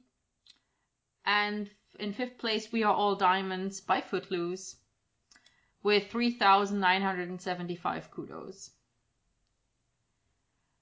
Published in August 2012. I find it always interesting to add when they were like published or finished because it, it's interesting to see how much time they had to accumulate the ena- amount of like kudos or comments compared to other things. Yeah, yeah, totally. Um, yeah. So yeah, t- that was kudos. In comments, the whole thing looks slightly different because Student Prince is not in first place. Oh. Yeah. Boo. Right. In fir- in first place is a story called Rent and Rebuild by Peace Heather with 2,178 comments, and it was completed in November 2018. wow. Yeah, it started. They started mad. posting in June 2018 and finished in November 2018. So not even a, that much, that long a time, like in the grand scheme of things, of like posting something. It's had a really a relatively short time in which it was posted as a WIP, and then it's only been a little over a year since it was finished, and it still has the most com- comments. And it would explain why I've literally never even heard of it. And Yeah. it's like, well, Yeah. yeah. It I can I can tell you why. I wasn't reading. I can tell you why Mm. because at least if this person tagged it correctly, it's not a shippy fic. It's a Merlin and Arthur friendship fic and a Gwen and Merlin friendship fic. So it's basically gen. Ah, it's even- yeah, It still has got that number. Yeah, comments. category That's gen. insane. It's even in the category gen. It's not like Yeah, yeah. slash pairings or anything. Which is even more impressive that it's first place. I feel Yeah. like. Yeah. Presumably a very chatty comment thread. Yeah. I would think so, but like I'm literally scanning through it now, and like you know, she replies to all of the comments, which obviously does make a massive difference in regards to comment counts. Yeah. But just single replies. Hmm. That still means you know I mean, three thousand five hundred. It has it has 40 chapters. So, Yeah. impressive. yeah. Okay, S- Student Prince is in second place. Fear not, dear listeners and guests. Student Prince is still there. it's in second place. It has 200, 2,142 comments. So it only has like 30 comments less than Rent and Rebuild. So there's still time for it to catch up at some point again. Let's all go comment now. In third place is Frayed by Paladrin. It has 1,952 comments. It was published in May 2017 and last updated in December 2019 and is currently unfinished. But there is Ah, still okay. hope since it was last updated in December last year, so only like a month Hmm. ago. Yeah. So there's, you know, we can hope. Or anyone who's Fingers reading crossed. it can hope. Yeah. It has it already has over 200,000 words. So, Going for gold. going for gold. then in fourth place we come back to and like the cycle of the year we begin again with 1948 comments. I should probably check if Frayed and Cycle are still in that order because they're very close together with like just four comments apart. and finally, A Bird of Paradise with 1,564 comments. Um, It will go up significantly when I'm finished because I'll be commenting every second, being like, ah. So that's my that's gonna be my life one day. Just making my Which- comment count go up, up, up, up, up, up. Which does kind of go back to what we were talking about, I don't know, four hours ago now, but that kind of, you know, the weekly updating, obviously your comment count is going to be completely different on that as well if you're updating in chapters and you're updating weekly or bi-weekly, as opposed to if you're Big Bang throwing out just 50,000 words in one and chapter out and there. I think that is one of the main reasons why people prefer to like post in installments rather than all at once because they want the Yeah. they want that comment count. They want to to get up Yeah. on the on the list of comments. It's also not just one of the the interaction. Yeah, for the Yeah. interaction as well, I suppose. It's also one of the reasons why I sort by kudos because I don't find that comment is necessarily a true Mm. function of No, it, I mean it's No, it's totally. not. I mean, kudos doesn't have to be either. To be fair, um, because I'll re I leave kudos on pretty much any fic I open, or uh, if I if I Mm. even read it at least half of it, I will kudos it because I'm just like you know what you put this out into the world. You you deserve mm-hmm. kudos for because that's what it is, right? You're just kudos is giving recognition Yeah, yeah. to someone's to what someone did, and I feel like okay, you did something, you put it out into the world. I recognize your accomplishment. That's hmm. I mean, I won't go quite that far. Like, if I don't get to the bottom of the fic where the kudos yeah. live, To be fair, yeah. I won't bother scrolling Yeah. down. But if I get all the way down, I will hit the button because, Yeah. like, Yeah. that's, that's you know the minimum that I can yeah, do. but the, no, the thing for me is if I go, if I read the whole thing, then I leave also a comment because I Hmm. managed to read, like, I, I got stuck enough to read the whole thing, so the author deserves for me to comment. A kudos is Yeah, for yeah, me yeah. if I if I didn't skip out after the second paragraph, if I read at least half Yeah, of it, yeah. for example, or I've read a significant amount of it, I'm like, okay, you you kept my attention for a good chunk of time. I'll kudos you for that. And if I reach at the end, I will leave a comment. Fair Yeah. enough. Okay, the oldest one on the archive. The oldest really long story on the archive. Any guesses? Um, You can say it. It is It Student the student prince. It's not a dirty It's- word. It's fine. it's not coffee. It just seemed like a question. no, it is the student prince. It was uh, published on the 3rd of June in 2010 on AO3. Um, so it's it's the long it's the oldest fic with at least 100,000 words in the Merlin fandom on AO3. Okay, the newest I will be looking up right this second. Looks like could be Chinese again, I suppose.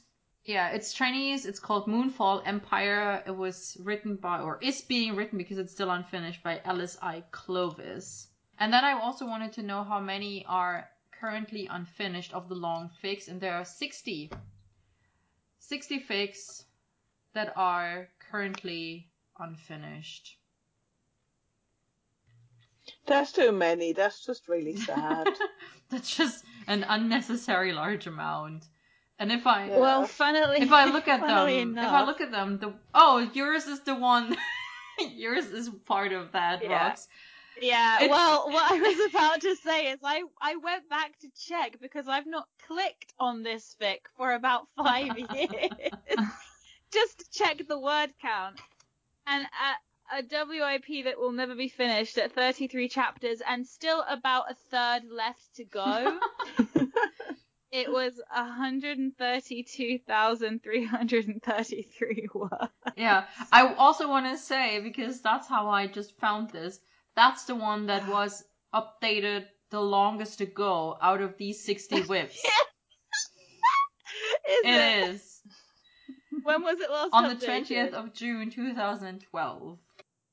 And that was actually sooner than it was updated because I transferred it from FFnet. yeah, no, that was when Merlin finished. I started, no, I wrote this in like 2010.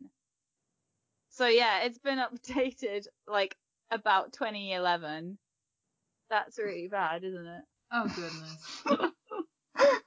I mean, I feel like at this point I don't No, even but remember like how you, I was. Gonna... you did start posting it to AO3 in February Oh. 2010. So you really did Oh. update it the last time in June 2012. Oh, maybe it was like, uh, by the way, guys, I'm never finishing. this. Let me have a It's the second part in a Fair series. warning to anyone listening. It is the second uh, fic in a series, and I actually really loved writing this fic. I just stopped. I don't know why. I let me check what my last chapter was. No, it was a real chapter. I don't really know how that happened. I felt like I wasn't still writing this fic when Merlin was like nearly finished mm-hmm. airing. That's so weird, isn't it? Like how time doesn't quite feel real. So I, okay, my listeners, I am officially a part of the staff. I am the oldest updated epic that I forgot that I might actually be relevant in this episode. As a writer, as a writer, I might end up in this episode. I thought that this fic was like maybe 50k. It's 130k unfinished. Oh dear. Apparently, I had some stuff to work through. Um, hmm I don't. Clearly. like I'm looking at the tags and it's just so me. It's romance, drama, established relationship, angst. Literally, Classic. yeah. I could like I didn't know how to tag then either. I can tell. Oh no, I do have the parentheses tags for Merlin and Arthur and Lancelot and Gwen, but not for Morgana and I mean, Leon. that's so something. Yeah. At least you. Stop oh. trying to sell it. You said you were never going to finish Yeah, it. seriously. well, to be fair, like I, I always like I was really happy like with the last chapter I wrote because it was like a fake marriage between Merlin and Arthur, and I was like, you know what? If you're ever gonna kind of end a WIP without really ending it, this was actually a bit of a high because the fic was meant to end really sad.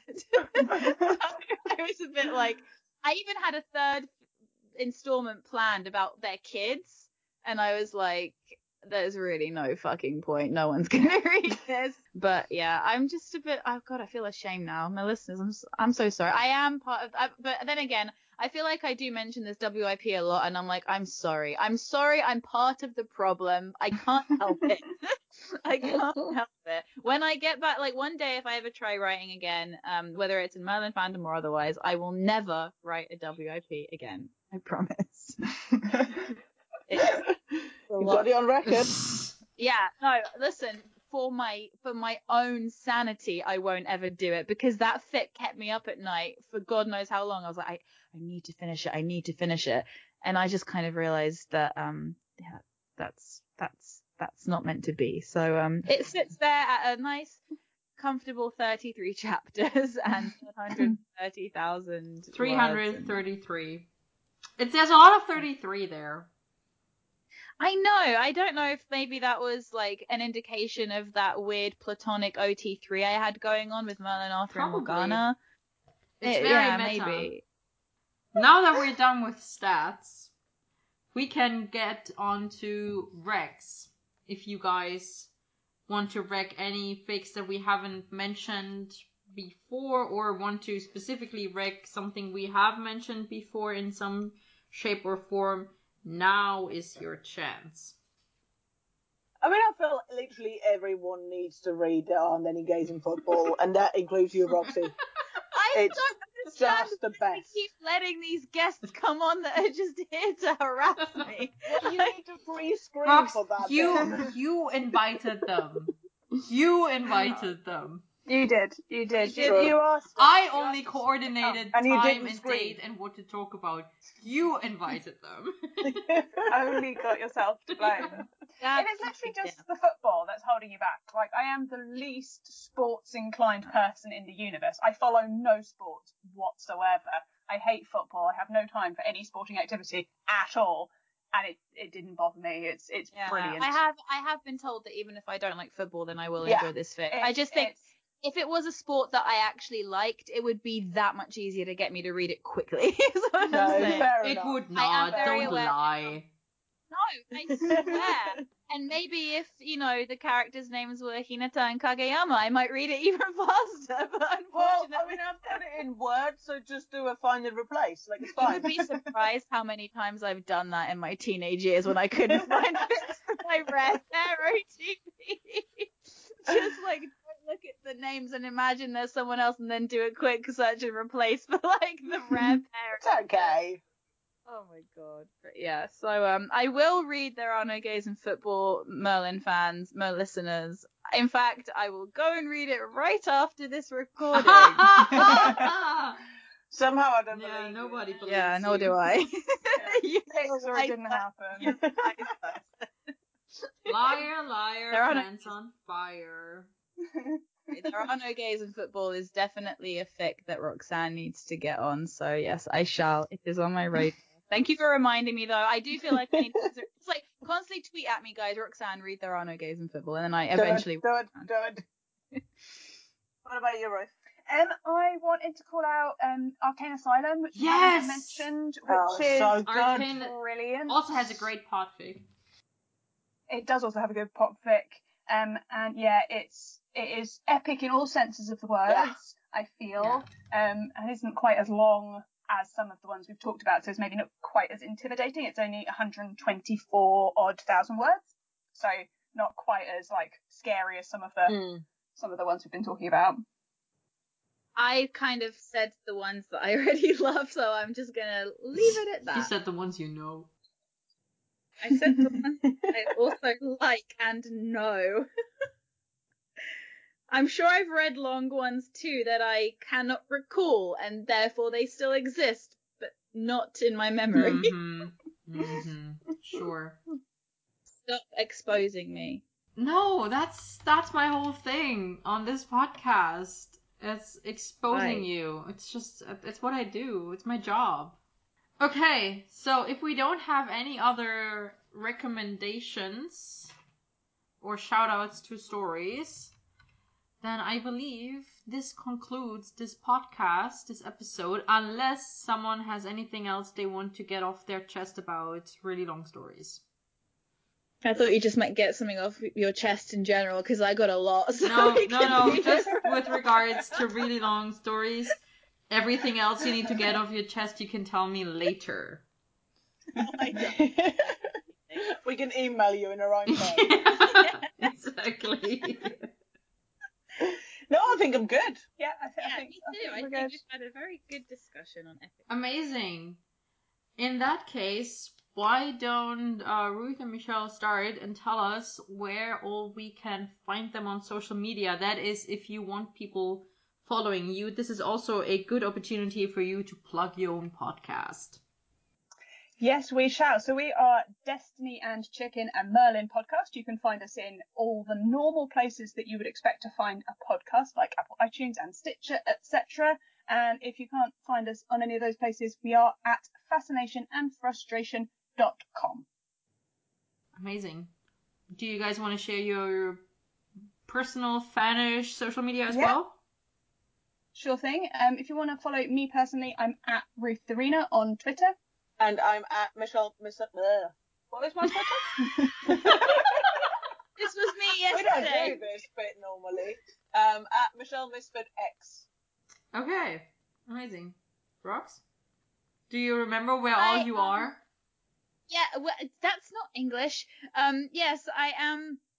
I am Miss Snowfox on Instagram and Miss Snowfox cosplays on Instagram. I am also Miss Snowfox with an extra X, yes, with an extra X on Tumblr, and I'm also very active on Discord. So I'm in the Rising Sun Discord and in the Merlisten Discord, of course, where you can also find me if you want to friend me and chat about Merlin or any other fandom that we share. So yeah. Amazing. I am Momotastic27 on Tumblr for all kinds of reblogs and Momotastic on AO3 where you can find my fanfics. Some of them even for the Merlin fandom and none of them over 100,000 words long. Our theme music was composed by Sidesteppings exclusively for Merlisten. All the other music and effects in this episode come from freesound.org. The manip on our cover art was made by Brolin's Keep and the cover was made by me. Next time we will have an episode review for you. We will be reviewing the ninth episode of the second season, The Lady of the Lake. And for the first time this year, it'll just be Rox and me on this episode. Probably, Yeah, unless which- we get some last minute sign ups. I You'll get think that- lonely. Oh, trust me, we've got a lot to cover. I mean, the last scene is going to take us about 45 No, minutes on its you, own. you. Me. It's yeah, It's gonna take you 45 It's- minutes. it's my favorite Merthur scene in all five seasons, so I'm taking the opportunity while I can to Wow. just delve Yeah. in. Until then, I have been Momotastic, And I've been Miss Snowfox. and our guests were Ruth and Michelle. Thank you very, very much for having us. This has been a blast. Uh, anytime. For come us back. as well. Yeah, anytime you want to come back, we'd be happy to have you. Thanks, guys. Bye. Thanks, guys. Bye. Bye.